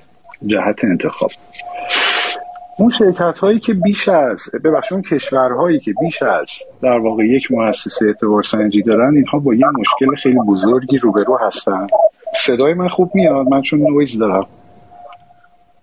صدای شما رو خوب داریم احتمالا. حالا نویزی دارن. اگر سمت شما نیست من خواهش کنم بقیه مهمان ها اگر نویزی دارن mute کنن ممنون میشن okay. نکته ای که در واقع توی کشورهایی که بیش از یک سامانه اعتبار سنجی دارن مطرح هست اونه که ما فرض کنیم در کشور خودمون ایران دو تا سامانه اعتبار سنجی داشته باشیم که نمونه هایش هم هست. مثلا شرکت هایی بودن که مثل حافظ سامان مثل آی مرآت که احیانا اونها هم یک رتبه یا یک report اعتباری ارائه میدن و سوالی که مطرح میشه اینه. مثلا وحید عباس‌زاده اگر به آی رجوع بکنه مثلا رتبه 600 بگیره به شرکت دوم رجوع بکنه رتبه 540 بگیره حالا مسئله اینه که کدام یک از این دوتا درسته. این مسئله در واقع سبب شد که توی این شرکت هایی که بیش توی این کشورهایی که بیش از یک شرکت اعتبار سنجی دارن شرکت هایی تشکیل بشه که حالا بیاد دیتای این شرکت ها رو تجمیع بکنه و روی اونها شروع بکنه. در واقع رتبه اعتباری بده. شاید بعد نباشه جواب افتاده به این موضوع اینطور پرداخته بشه که شرکت ICS اگر حتی از این به بعد هم به عنوان تنها شرکت اعتبار سنجی باقی بمونه بیایم و مشکلاتش رو حل بکنیم. به عبارتی توی صحبت دوستان من شنیدم که میفرمودن دیتایی که در واقع در داخل این شرکت وجود داره تا حد زیادی صحیح نیست یا اینکه به عبارتی در بعضی موارد گزارش سفیده. خب بهتره به جای اینکه ما تعدد این شرکت ها رو در واقع داشته باشیم و بعد مشکلات آتی پیدا بشود بیایم ببینیم که چطور میشه این دیتا رو درست کرد. این شرکت رتبه بندی که توی کشور تشکیل شده مثل اکثر کشورهای دنیا دیتاش رو داره از بانک ها دریافت می‌کنه. و اکثرا هم دیتا به شکل در واقع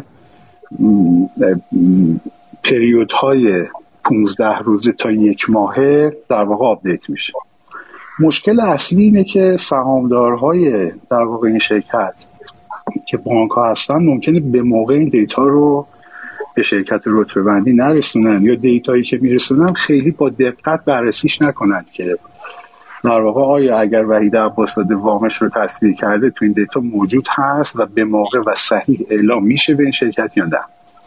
در خیلی از موارد شرکت رتبه بندی خودش خیلی تو این زمینه مقصر نیست. دیتایی که دریافت می‌کنه دیتای با کیفیت پایینی هست که خب این هم راه حل داره و خیلی ساده میشه با خلاصه دفاتر کلشون مقایسه کرد. دیتا در واقع قبل از اینکه ارسال بشه به شرکت به صورت جدی توسط بانک ها در واقع بهش پرداخته بشه.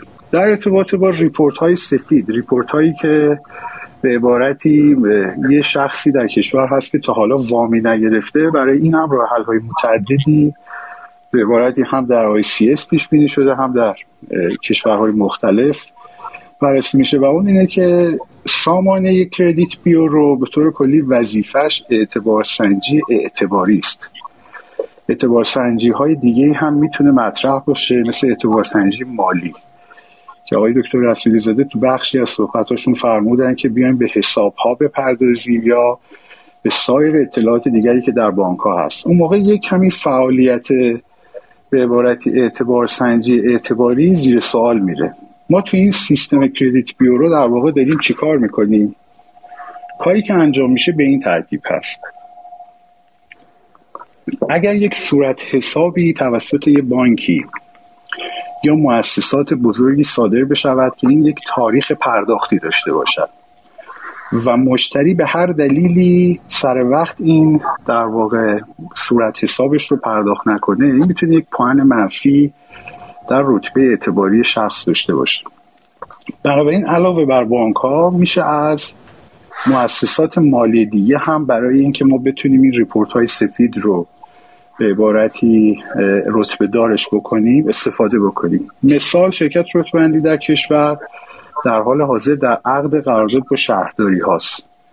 عوارض شهرداری و نوسازی و عوارض پسفاندی که در واقع در شهرداری ها تولید میشه یه صورت حسابی است که اگر شخص به موقع پرداختش نکنه سبب میشه که در رتبه اعتباریش تاثیر بذاره. این هم به نفع بانک ها و شهرداری هاست به این دلیل که وقتی رتبه اعتباری پایین باشه شخص به یک بانک رجوع می‌کنه متوجه میشه که قبض شهرداریش رو پرداخت نکرده بنابراین میره و مطالباتی که شهرداری ازش دارد رو تصویر می‌کنه. و هم می‌تونه به نفع در واقع بانک ها باشه به این ترتیب که اگر کسی از بانک قبلا در واقع رتبه اعتباری دریافت نکرده باشه وامی دریافت نکرده باشه از طریق رفتاری که به عبارتی در پرداخت قبضهای شهرداری اتفاق افتاده بانک به این موضوع دسترسی پیدا می‌کنه که این شخص رفتار اعتباریش به چه ترتیب هست. من یادم میاد که شرکت رتبه بندی با اپراتورهای واقع تلکام ما مثل ایرانسل و همراه اول برای تکمیل کردن در واقع این report های سفید در حال همکاری بود. به نوعی در واقع رفتار پرداخت های قبوض رو هم اضافه بکنه به این و از هر data یی که بشود متوجه شد که یک صورت حسابی آیا با تاخیر پرداخت می شود یا خیر میشه برای موضوع استفاده کرد. مثلا نمونهش قبض های جرایم رانندگی می‌تونه باشه که به نظر می‌رسه که شرکت رتبندی فعاله. اما اینکه این تعدد اتفاق بیفته من از نظر خودم در واقع عرض می‌کنم من از سال 1390 درگیر پروژه اعتباری بودم به خاطر اینکه ما با بانک ها در واقع کار می‌کردیم. روزهایی بود که شرکت تازه شرکت رتبه بندی تازه تشکیل شده بود در حال جمع دیتا بود. پروژه بسیار پروژه عظیمی بود. دریافت این دیتا تجمیع این دیتا نحوه محاسبهش همه اینها در واقع مسائلی بود که تو اونجا مطرح بود و جالبه بدونید که شرکت رتبه بندی از یک انجین در واقع خارجی استفاده می‌کرد برای محاسبه و یه شرکتی رو آورده بود به نام مای کردیت که فکر می‌کنم در 22 کشور دنیا مبحث رتبه بندی رو انجام می‌داد و مدیران وقت در واقع شرکت رتبه بندی هم خیلی مایل به کاستمایز بومی سازی یا به عبارتی ایرانیزی کردن این نبودن. می‌گفتن که اجازه بدید تجربه ای که در دنیا اتفاق افتاده رو ما در داخل کشور پیاده بکنیم. که البته اخیرا با استفاده از همون در واقع انجین و تجربه هایی که از اون حاصل شده یک نسخه بومی هم در واقع نوشته شده که خب سببش به احتمال قوی بیشتر مباحث تحریم ها شرکت هایی مثل دیجی پی، دیجی کالا، عرض خدمت های شما شرکت های عظیم دست مثل لندو. به نظر می‌رسه که با عضویت در سامانه در واقع اعتبار سنجی می‌تونن data ی خودشون رو به اشتراک بذارن. یعنی منعی در این نیست بانک مرکزی این رو میپذیره data هاشون رو میاره دخالت میده در رتبه با یک ضریبی این هم می‌تونه به نفع شرکت های مثل دیجی پی و عرض کنم خدمت شما اسنپ پی و شرکت هایی که lendtech ی که در واقع تو این زمینه فعال می‌کنن باشه. به خاطر که اگر شخص مراجعه بکنه به یه بانک احتمالا باید بیاد قرضها یا وام هایی رو که از طریق دیجی پی گرفته رو هم تسویه بکنه. پس به نفع دو طرف هستش. این الان داره آقای رسول زاده یا آقای عباس عزیز یا یه پیشنهاده؟ به نظر می‌رسه که این اتفاق میفته یعنی شما به محض اینکه مثلا امروز دیجی پی درخواست بده به بانک مرکزی که من دلم می‌خواد که عضو سامانه اعتبار سنجی باشم و data یی در این زمینه توی سیستم من تولید شده بانک مرکزی عضویتش رو در واقع میپذیره و data ش رو هم به عنوان یکی از آیتم ها میاره این موضوع برای مثلا شهرداری ها الان اجرا شده. من فکر می‌کنم که الان شرکت رتبه بندی مشتاقه که همه کسانی که در این صنعت فعال هستن به شرط و شروط ها دیگه. باید یه ضوابطی هم داشته باشه. یعنی data باید صحیح باشه و احتمالا verify بشه. این را رو میپذیره و به نفع هر دو طرف هست. هم report های سفید در واقع مشکلاتش کمتر میشه چون اعتباراتی که دیجی پی داده هم در واقع لحاظ قرار میده و همین که دیجی پی می‌تونه از این بهره مند باشه. بعد من خواهشم اینه اگر ادامه صحبت رو کوتاه بکنی متشکر بله, بله. از شما. بفرمایید. خواهش می‌کنم. من در خدمتتون هستم. من بیشترین در واقع ببین الان مثلا فرض بفرمایید در کشور برزیل واقعا چهار مؤسسه اعتبار سنجی هست. باویستا هست سرسا هست اسپیسی هست کوادن فاریان هست. در خود آمریکا مثلا فرض فرمایید چند مؤسسه اعتبار سنجی وجود داره مثل فایکو که این معتبرترینشه ولی اختصاصی کار می‌کنه. یعنی فایکو فقط در زمینه مورگیجز کار می‌کنه. وام هایی که برای خانه در واقع اعطا می‌شود.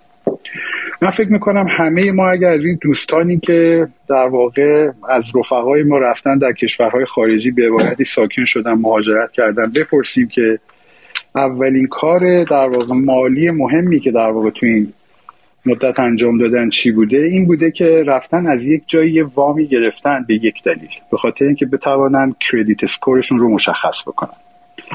در واقع زیر ساخت کردیت بیورو اولین کمکی که می‌کنه این هستش که موضوعی به نام کردیت کارت رو در واقع ساپورت می‌کنه. یعنی اگر کسی می‌خواد به جز دبیت کارتش از یک کردیت کارت استفاده بکنه احتمالا باید با وام های اخذ وام های کوچک شروع بکنه.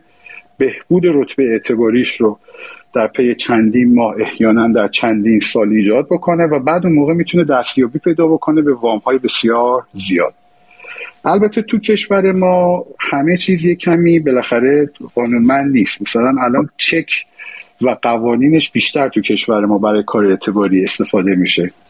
ولی خب تو اون ور آب مخصوصا در حوزه چه وام های خرد چه وام های کلان بیشتر مبحث مبحث credit score و credit card هایی هستش که مطرح میشه.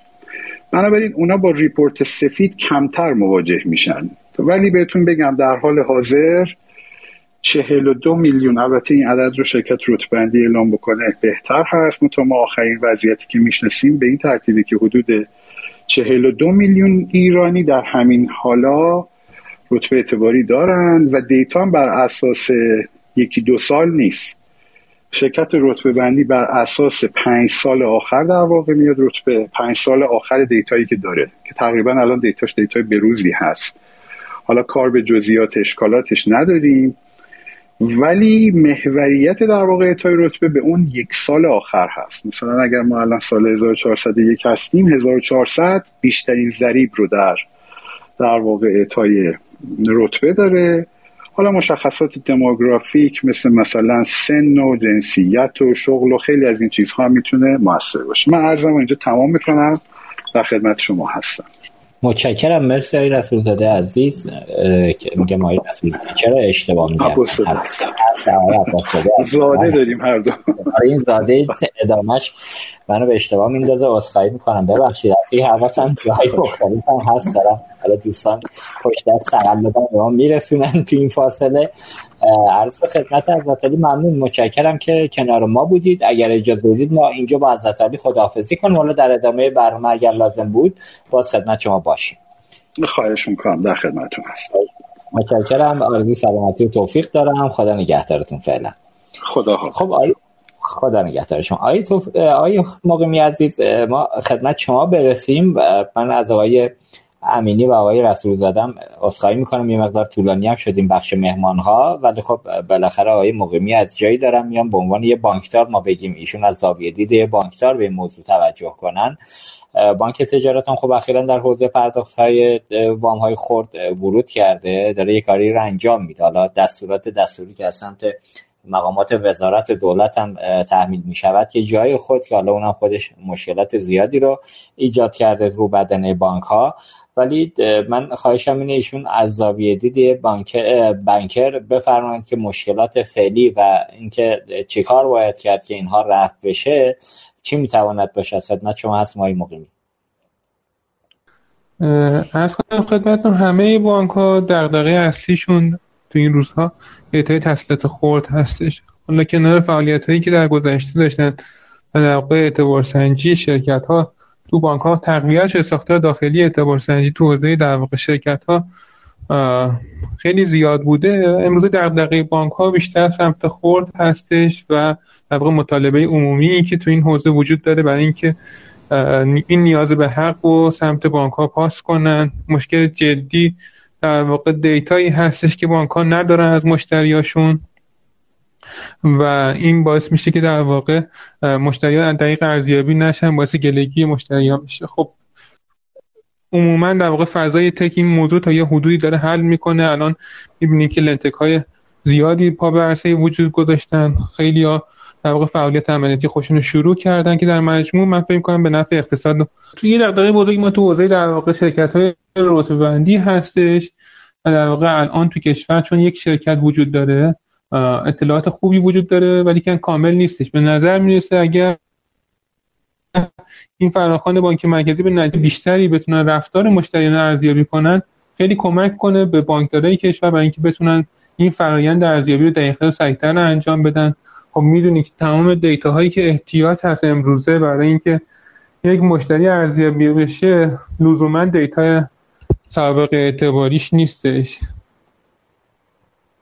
همه دوستانم قبل از من توضیح دادن و الان بسیاری از در مؤسسات و بانک های دنیا و لنتکان آیه مقیمین با صدای شما رو اینجا هم نداریم. خب بذارید ما از آقای مقیمی رد بشیم. من ادامه بحث رو با آقای رسولی زاده و آقای امینی ببرم جلو و حالا آقای مقیمی رو دوباره روی خط میارم با یه روش دیگری. خب آقای امینی عزیز من خواهشم اینه شما حالا در مورد صحبت های آقای عباس زاده عزیز اگر نکته ای دارید بفرمایید. خدمت شما هستیم. حالا اون بخشیش مخصوصا این که دیجی پی هم دیتاشو بده به شرکت اعتبار سنجی آره به نظرم یه ذره چی میگن بزنم آکادمی که به نظرم صحبت. واقعیش واقعیش که خیلی کسب در دنیا یه دیتا پروتکشن اکت رگولیشنی هست که حالا اینجا نانوشته است. ولی دیتا های مشتریان و در حوزه اختیارات کسب و کارا بمونه. اونا مثل بانک ها نیستن که حالا بتونن دیتا رو به راحتی به اشتراک بذارن. به همین دلیل هم هستش که اکوسیستم هایی مثل آلترناتیو کردیت اسکور ها در دنیا وجود دارن. چون خیلی وقتا ارزیابی های از این جنس هم منظر کسب و کاری هم منظر صیانت از data های مشتریان نمی‌تونه در یه نهاد دیگه به اشتراک گذاشته بشه. همین الان شما تصور کن یکی از چالش هایی که entity های دیگه هم داشتن مثلا مشابه همین بود. یعنی حتی اگر این اتفاقا بیفته فرایندهای ارزیابی سرعتش و دقتش و وجوه مختلفش باید با مدلینگ های داخل اون entity ها اتفاق بیفته. و به همین علت هم هستش که روش های ارزیابی و اعتباری خیلی وقت داخلی میشه. آقای رسولی هم صحبتاشون فرمودن که internal rating هم یکی از مکانیسم که حتی خود بانک ها هم با در همه دنیا با حضور scoring های کلان باز داخلی ارزیابی مشتری خودشون رو دارن. یعنی خودشون مدل می‌کنن خودشون اعتبار سنجی می‌کنن خودشون ارزیابی می‌کنن که مطمئنشن به اون شناخت بهینه از مشتریان نزدیک شدن. با این نگاه من فکر می‌کنم وجود entity هایی که مثلا هم به اون digital footprint کمک بکنن خیلی موثرتر از روش کمک به یک پارچه سازی vertical های مختلف داده ای از طبیعتا اگه ارگان هایی باشن که داده هاشون رو داده های عمومی کشور رو در اختیار قرار بدن. حالا با تایید مشتری یا داده های عمومی که ربطی به مشتری نداره به ارزیابی اعتباری و ارزیابی حالا کسب و کاری business های مختلف هم کمک خواهند کرد. ولی من فکر کنم آینده ای رو که ما باید به سمت سو حرکت بکنیم آینده ایه که برای مشتریان در فضای دیجیتال یک فضای ارزیابی اعتباری مهیا بکنیم و امکان رو فراهم بکنیم تا منابع هدایت بشه به سمت اقتصاد دیجیتال در این جهت. اینا در نظر بگیرید که business های بزرگ اقتصاد دیجیتال در همه جای دنیا خودشون به صورت داخلی در فرایندهای نه لزوما اعطای تسهیلات در فرایندهای خود اون کسب و کار هم تکیه می‌کنن. به ارزیابی های مدلینگ خودشون برای اینکه اون خدمت رو در اختیار مشتری یا مشتری خاص قرار بدن یا نه حالا بعضیش تابع regulation های داخلی سازمانشونه بعضیش تابع regulation صنفی که درش هستن بعضیش هم تابع regulation های بانکی طبیعتا. برای همین من فکر می‌کنم راه حل شاید scale تر و مقیاس پذیرتر این هستش که به entity های کنار سی اجازه بدیم که scoring داشته باشن و حتما طبیعتا به معنی رد کمک به بهبود کیفیت data سی نیست. نمونه خیلی سادهش به اشتراک گذاشتن blacklist هاست که من فکر کنم صحبتش هم بین entity های مختلف شده. و حالا در تایید حرفای دکتر رسولی در این نداره این کار حتما تحت نظارت قانون بیرونی صورت بگیره. این entity ها به حال مشتریانی دارن که بهشون خدمت ارائه میدن و می‌تونن با protect کردن که چه سرویس رو در چه مشتری قرار بدن به بهبود فرهنگ داستان هم کار بسیار. راجب صحبت آقای مقیمی هم حالا من اضافه بکنم. فکر کنم این این نگاه که کمک بشه به بانک ها که ویو و ویژن بیشتری داشته باشن راجع به تصمیمش راجع به ارائه خدمت مشتری هم باز یه بحث خیلی جالبیه که هم اگر فضاش فراهم بشه اونجا هم لنتک ها هم پلتفرم ها می‌تونن نقش خیلی ارزنده داشته باشه البته آیا عباساده الان این بر پشخط به من دارم میگن که آقا به اشتراک گذاری دیتا توسط دیجی پی کمک می‌کنه به خود دیجی پی چون در رتبه تاثیر می‌ذاره به هر حال اون دیتا. از اون طرف اگر اینجوریه چرا خود دیجی پی دنبال دیتای بانکاست؟ دیتا هر در باشه رتبه دقیقتر میشه. اینترنال رتبه بندی نافع موضوع نیست. حالا من در این حد شد به من پیام آره دادن. ما دنبال دیتا بانک ها نیستیم. الان نمی‌دونم این داده ها یه ذره فکر کنم ناقص به دوستان می‌رسه حالا به هر انتیتی دیتا های خودش رو باید تحلیل کنه. اینکه کنار هم گذاشته باشین دیتا در بهبود رتبه بندی یه سرویس اعتباریه دیگه. هر مجموعی هم می‌تونه در اختیار قرار بده. من فکر می‌کنم یه ذره تعریف و چی میگن مفاهیم مختلف رو باید در جایگاه خودش استفاده بکنیم چون ممکنه اشتباه تحلیل بشه بعضا و حالا قاعدتا یه بحث طولانی تریه که از حوصله این جلسه خارجه ولی کلیت داستان اینه که رتبه اعتباری یک وجهی نیست چند وجهیه ارزشمندی داده ها از یک جایگاهی که قرار دارن چه کسی که دیتا رو توی فضای تحلیل داخلی می‌کنه چه یک فروشنده اطلاعا رتبه اعتباری چه یک انتیتی که اگریگیتور رتبه اعتباری از هر کدومشون به نظرم توی این فضا می‌تونن نقش آفرینی بکنن. اینکه حالا قولی همه این مفاهیم رو با هم خلط مبحث کنیم احتمالا از فضای استاندارد که جای دیگه دنیا می‌بینیم دور می‌کنه این فضا رو. من فکر می‌کنم غیر از اون credit bureau هایی که اشاره شد بهش. خیلی از entity های alternative credit score هستن. خیلی از کشورها فعالن. اتفاقا استارتاپ های خیلی خوبی هم تو این حوزه پا زور گذاشتن. تا 7 ده سال گذشته به دلیل اینکه رتبه بندی های کلاسیک پاسخگوی نیازهای اقتصاد دیجیتال نبوده. من تو صحبت های گذاشتم فکر کنم تو همین برنامه یه بار اشاره کردم. خیلی وقت مثلا دانشجوهایی که میرن تو کشور دیگه اصلا رتبه اونجا ندارن. حالا تا دیتا رو بخواد اون نهاد کلاسیک اعتبار سنجی درک کنه و تحلیل بکنه.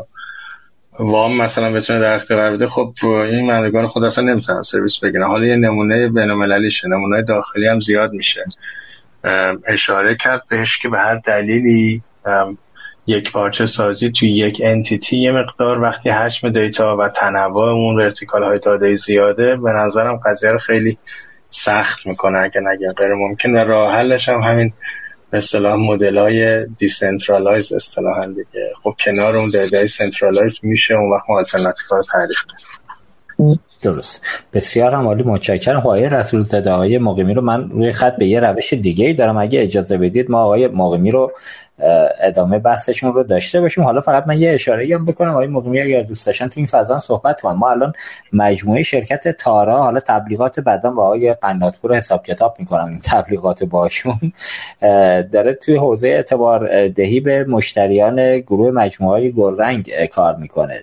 جالبه که حالا به نظر می‌رسه کسب و کارها دیگه دست از همراهی و کمک از سمت بانک مرکزی به نظر مثل شستند خودشون مستقلا دارن عمل می‌کنن. مدل کارم اونجا جذابه. با یه عدد خوردی با یه وام خوردی با مشترکین شروع می‌کنن به کار کردن. در صورت خوش حسابی و خوش رفتاری توسط مشتری های امتیاز اعتباری افزایش پیدا می‌کنه. از اون طرف هم ریسک موضوع رو هم خود مجموعه گلرنگ به نظر می‌رسه برداشته و با اون اکوسیستمی که دارن جلو میره کار عملا تا اینجای کار آنچه که من پرسیدم موفقیت آمیزم بوده کار خوب جلو رفته و این ماجرای کردیت کارت که در کشور خیلی می‌تونه کمکم بکنه به همه افراد که عملا خود مردم هم تو این حوزه با رفتار درست مالی بتونن از مزایای این حوزه برخوردار بشن. متاسفانه همچنان ما مشکل داریم و این مسئله حل نشده. من حالا خواهش می‌کنم با مقیمی عزیز تو این حوزه اگر توضیح داشتم بگن. خدمت شما هستم های مقیمی. من من اصخایی می‌کنم. نمی‌دونم صدا کیفیتش خوب هست یا نه. بله خوبه. بفهم بله بله. اصلا خدمتتون داشتم می‌گفتم که یه مطالبه جدی از سمت مشتریان شبکه بانکی وجود داره برای اینکه مراحل اعطای اعتبار به صورت در واقع شفاف سریع و کارآمد باشه. از اون طرف بانک ها چالش بزرگی دارن تو حوزه رتبندی اعتباری مشتریان. عموما فعالیت هایی که تا کنون داشتن مبتنی بر مشتریان شرکتی بوده و تجاری و در واقع عملیات بانک ها تو حوزه خود عمدتا قضاوتی بوده و در واقع مبناش در واقع مبنای خیلی دقیق و علمی نبوده. از سای اخیر بانک ها جدیتر شدن با ورود در واقع شرکت اعتبار سنجی ایرانیان. تو این حوزه بانک ها یه مقدار الگوهاش رو توسعه دادن بهتر عمل کردن. خب ترند جهانی هم اینجوری بود که خیلی از لنتک ها ورود کردن. هم همپا تو ایران هم اتفاق افتادش یعنی اسامی که شما آوردین در واقع قانون مختلفی تو این حوزه هستش و چون نیاز نیاز در واقع جذابی هستش به دنبال پاسخگویی هستن حالا از بانک ها استفاده کردن یا خودشون در واقع network داشتن مجموعه بزرگ و تونستن در واقع این اعتبار اعتبار خرد رو بتونن به بین مردم توزیع کنن. بانک مرکزی هم به نظر می‌رسه که اقدامات خوبی انجام داده یه مقداری در واقع توی مثلا یک سال گذشته بحث هویت دیجیتال عرض کنم خدمتتون سفته و برات الکترونیک و مواردی که رو اعتبار سنجی داشت خوب بود. به نظرم کافی نیستش و این مقدار بیشتر باشه؟ کنار الزاماتی که سمت در واقع بانک های تجاری وجود داره. برای تحصیل تکلیفی احساس می‌کنم که احتیاج هستش که این زیرساختها به سرعت توسعه پیدا کنه. اینکه ما بتونیم استفاده کنیم از خدمات چند تا شرکت اعتبار سنجی به نظرم حتما بهتر خواهد بود. ما رفتار مشتریان رو دوست داریم داشته باشیم. تو اعتبار سنجی ممکنه فردی سابق اعتباری نزد شبکه بانکی و هیچ کدوم از در بانک نداشته باشه ولی امروز دوست داشته باشه. بر مبنای اعتباری که داره در نزد جامعه رفتارهای خوبی که داشته رفتارهای شهروندی خوبی که داشته و وضعیت مالی خوبی که داره بخواد از اعتبار استفاده کنه. ممکنه این الگوهایی که الان موجود هستش پاسخ دقیق ندارن و در واقع باعث رضایت باید عدم رضایت مشتری بشه. پس من از این جنبه اگه بخوام نگاه کنم احساس می‌کنم که وجود مؤسسات اعتبار سنجی کاملتر کمک می‌کنه. هرچند که در واقع شرکتی که الان موجود هستش زحمت زیادی کشته شده و کارهای خوبی انجام شده و بهتر تو مرور زمان بهتر میشه الگوهاش. ولی فکر کنم مجموعا چند شرکت کمک کنه این وضعیت.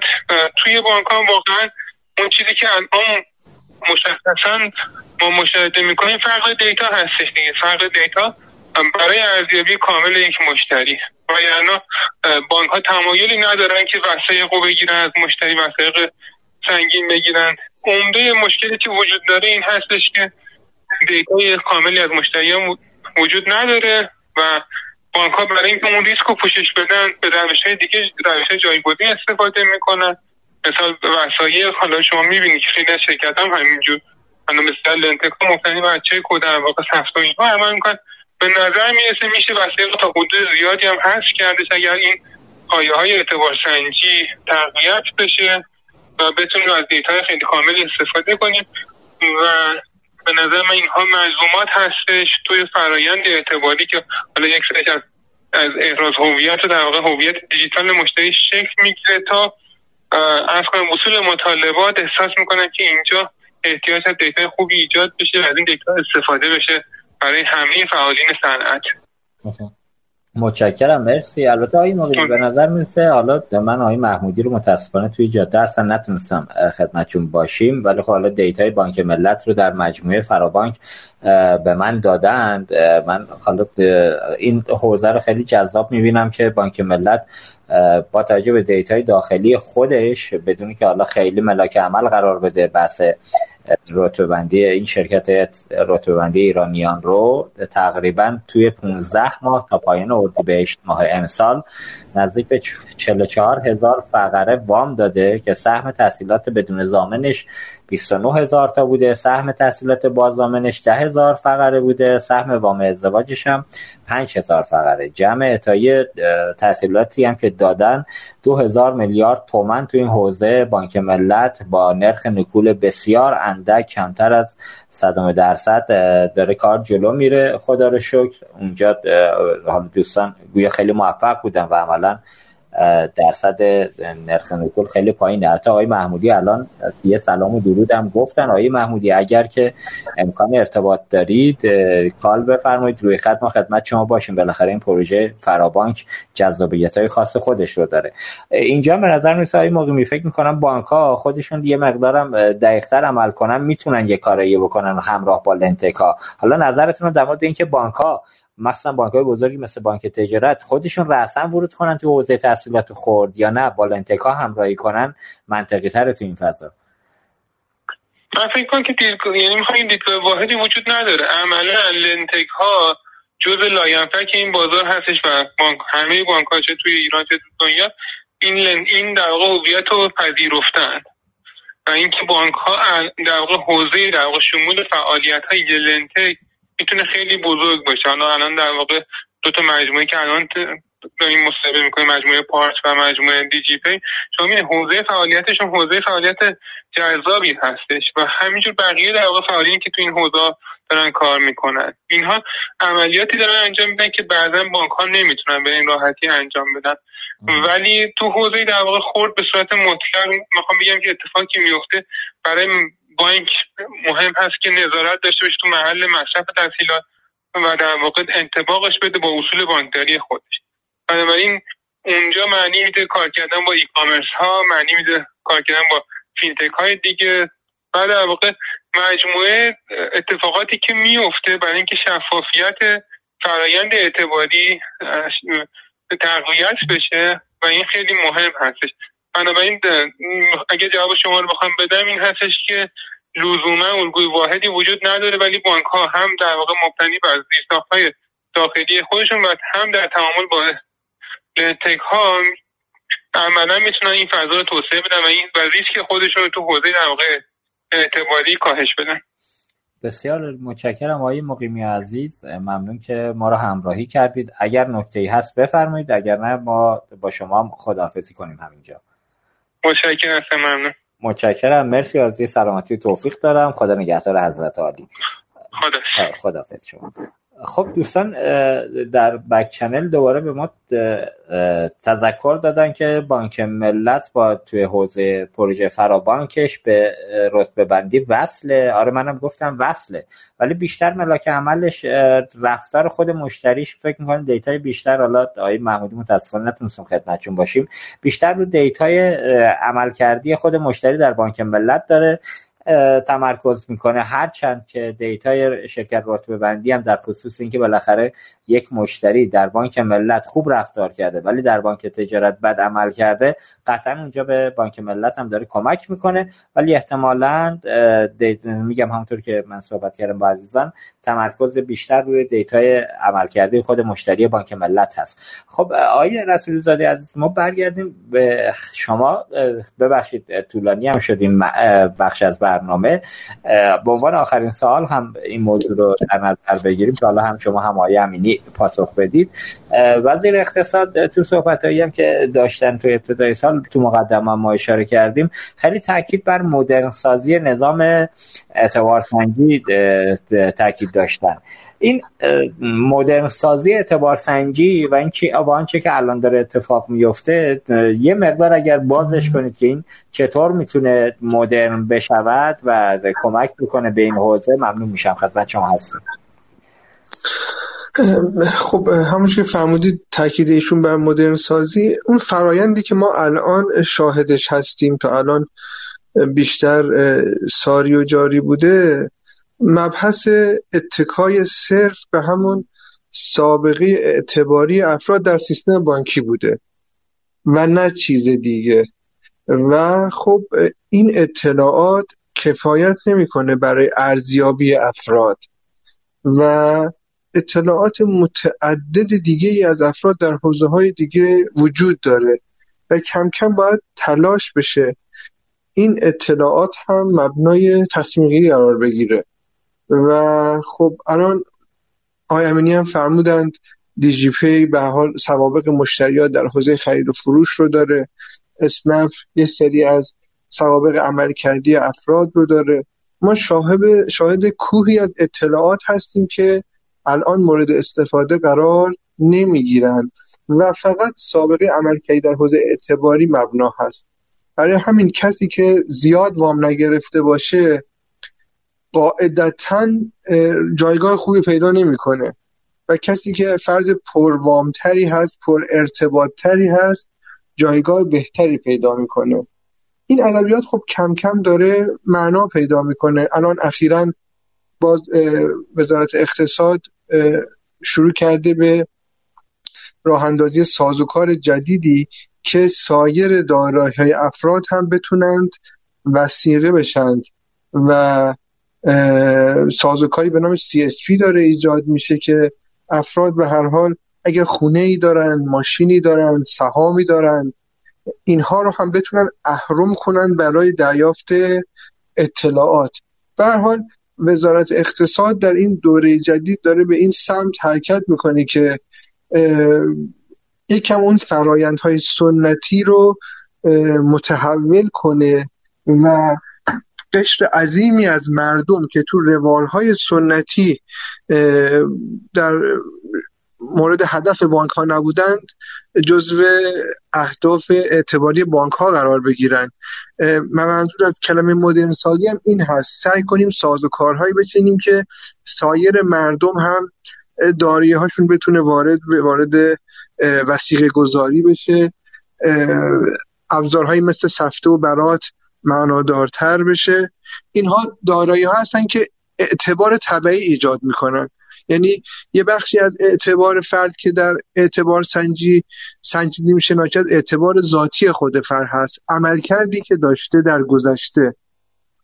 اما برای فردی که عملکردی نداشته شناسایی و معرفی دارایی هایی که نشون بده این فرد می‌تونه به اعتبار خودش به این صورت بیافزاید.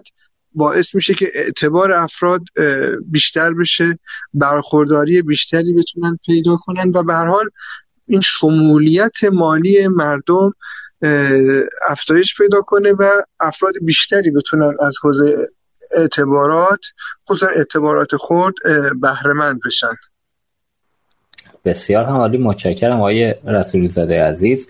حالا پیرو صحبت شما هم اخیرا بانک مرکزی یه بخشنامه ای رو صادر کرده در حوزه اداره مبارزه با پولشویی که آقا بیایید بازنشسته و مستمر بگیره و افراد بیکار رو یه گردش ریالی در سال براشون در نظر گرفتن.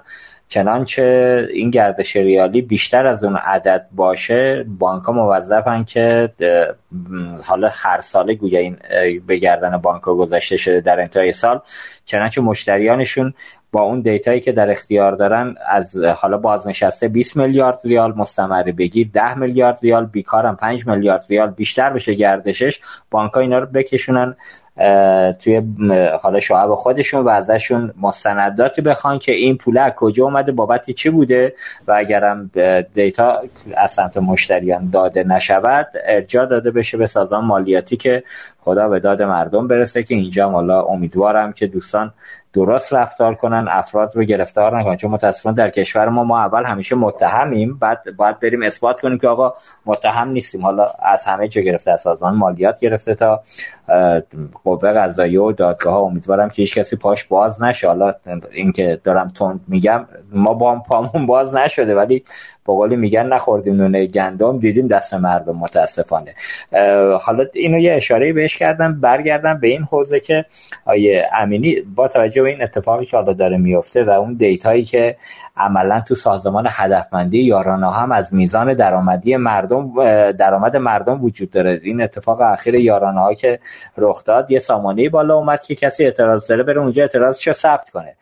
برای بنده رفتم ثبت کردم اعتراضمو ببینم سیستم و سامانه چیه. دیدم ماشاءالله دوستان چقدر دقیق دیتای خروجی کلیه حساب های شخصی من رو توی شیش ماه اول سال 1400 کامل همش رو داشتن نزدیک به واقعیت این عدد رو داشتند و از اون طرف هم حالا ملک و املاکی یا عملا سفر خارجی که ما نداشتیم البته اگرم بود همه به درستی اونجا وجود داشت.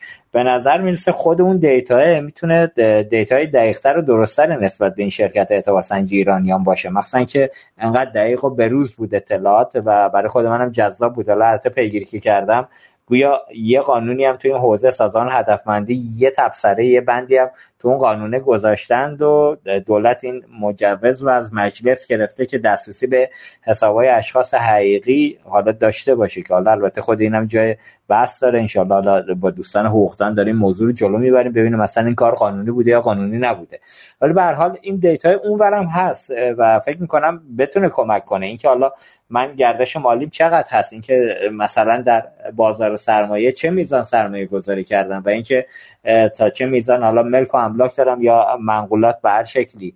اونجاها به نظر می‌رسه که این دیتا به درستی سمت بانک ها نمیره که می‌تونه خیلی کمک بکنه هم به بانک ها هم به لنتکایی که توی حوزه قرار هست فعالیت کنه شما نظرتون چیه تو این رابطه؟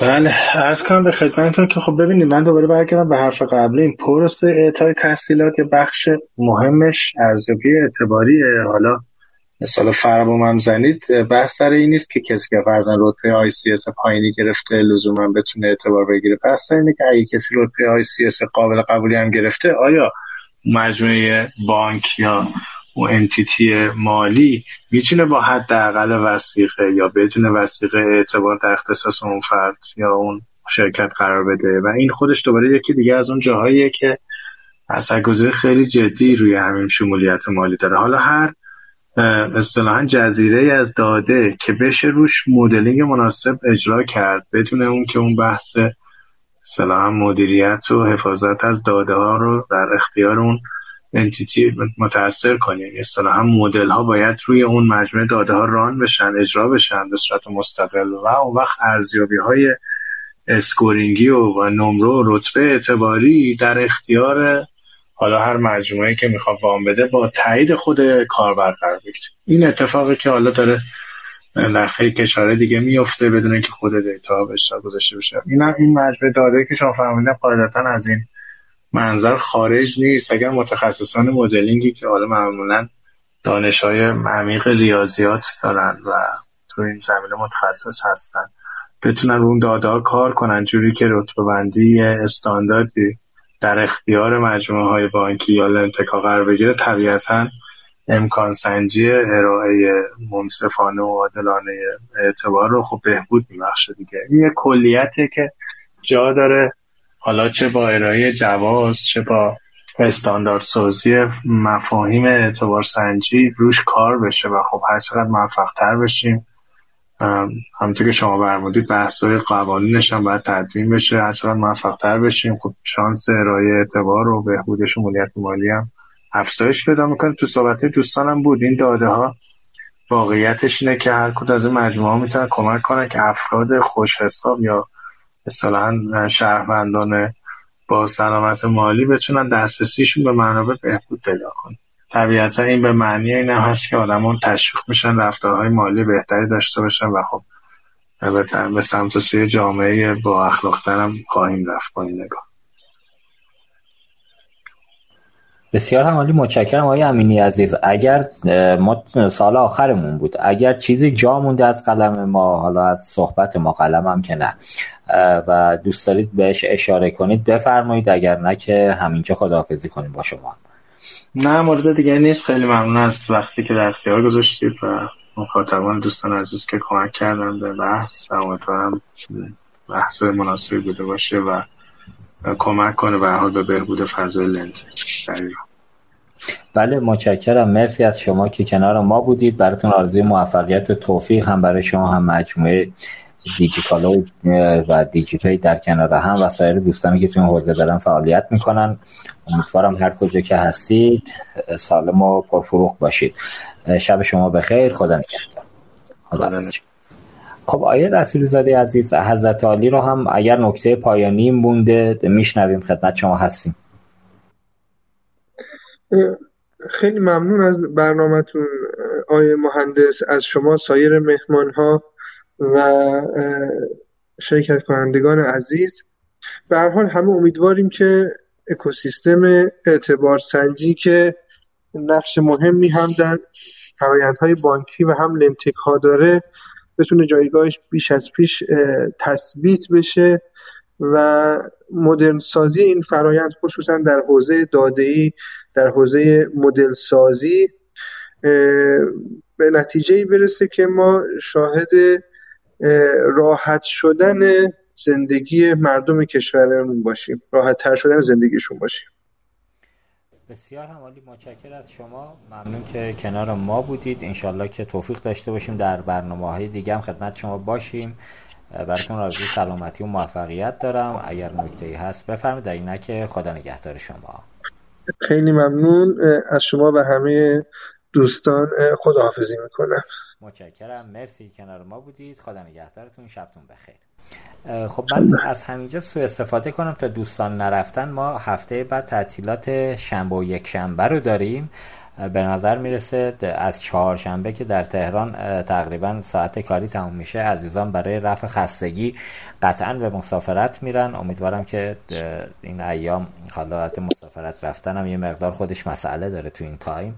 ولی خب به هر حال دیدیم که میرن دوستان. بهشون خوش بگذره هر که هستن. سالم و سلامت باشن. آرزو توفیق داریم براشون. ما در رادیو اصر پرداخت جمعه هفته بعد برنامه نخواهیم داشت. در ادامه و پایان ماجرا هم بگم که دوستان شنونده مدیران دولتی و بخش خصوصی البته کمتر ولی دولتی به حال روی سندلی هایی که نشستید هر کدام یک فرصته که می‌تواند در مقام رشد این کشور کمک کنه و کشور رو رو به جلو حرکت بده.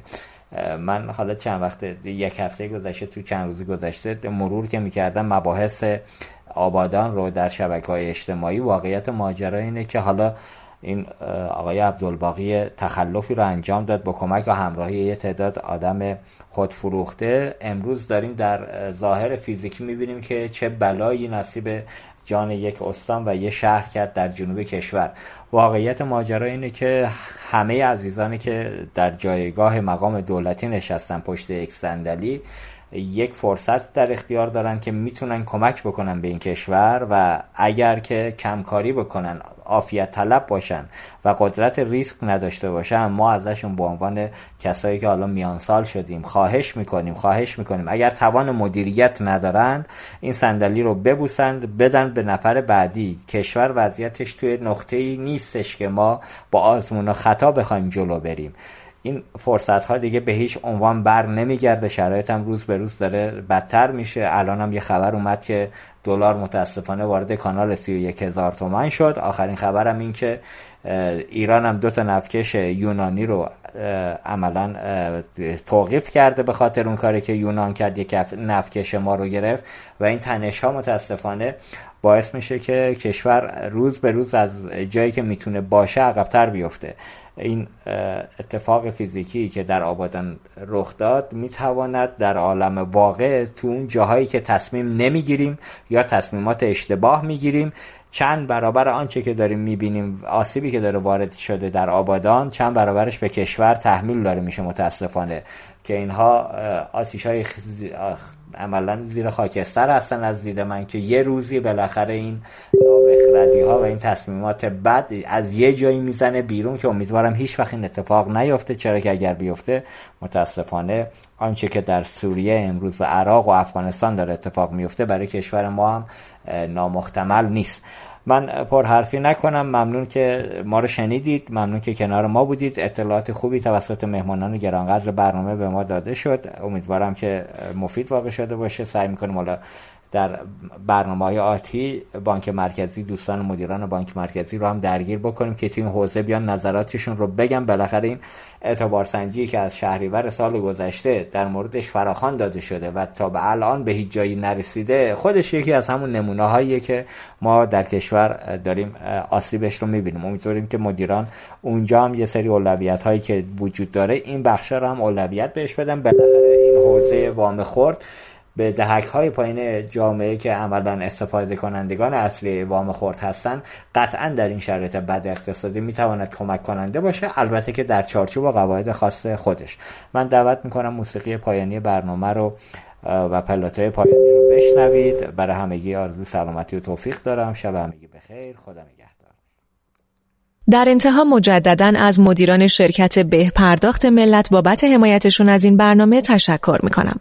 امیدوارم تونسته باشیم در این میزگرد جذاب اطلاعات مناسبی در خصوص مشکلات و راهکارهایی که میشه با استفاده از اون به اعتبار سنجی مدرن دست پیدا کرد توسط مهمانان گرانقدر برنامه در اختیار شما قرار بدیم. جا داره تاکید کنم برای دنبال کردن برنامه های رادیو عصر پرداخت کانال ما رو در CastBox subscribe کنید تا به محض انتشار فایل برنامه ها و اجرای برنامه زنده که با notification اطلاع رسانی میشه از اون مطلع بشید. از شنوندگان ویژه برنامه اقتصاد مدرن هم به خاطر همراهی و همدلیشون تشکر می کنم. لطفا این برنامه رو به همکاران خودتون در شبکه بانکی معرفی کنید و حتما نظراتتون رو از ما دریغ نکنید. روزگارتون سرشار از خوبی و مهربانی در پناه خدا باشید.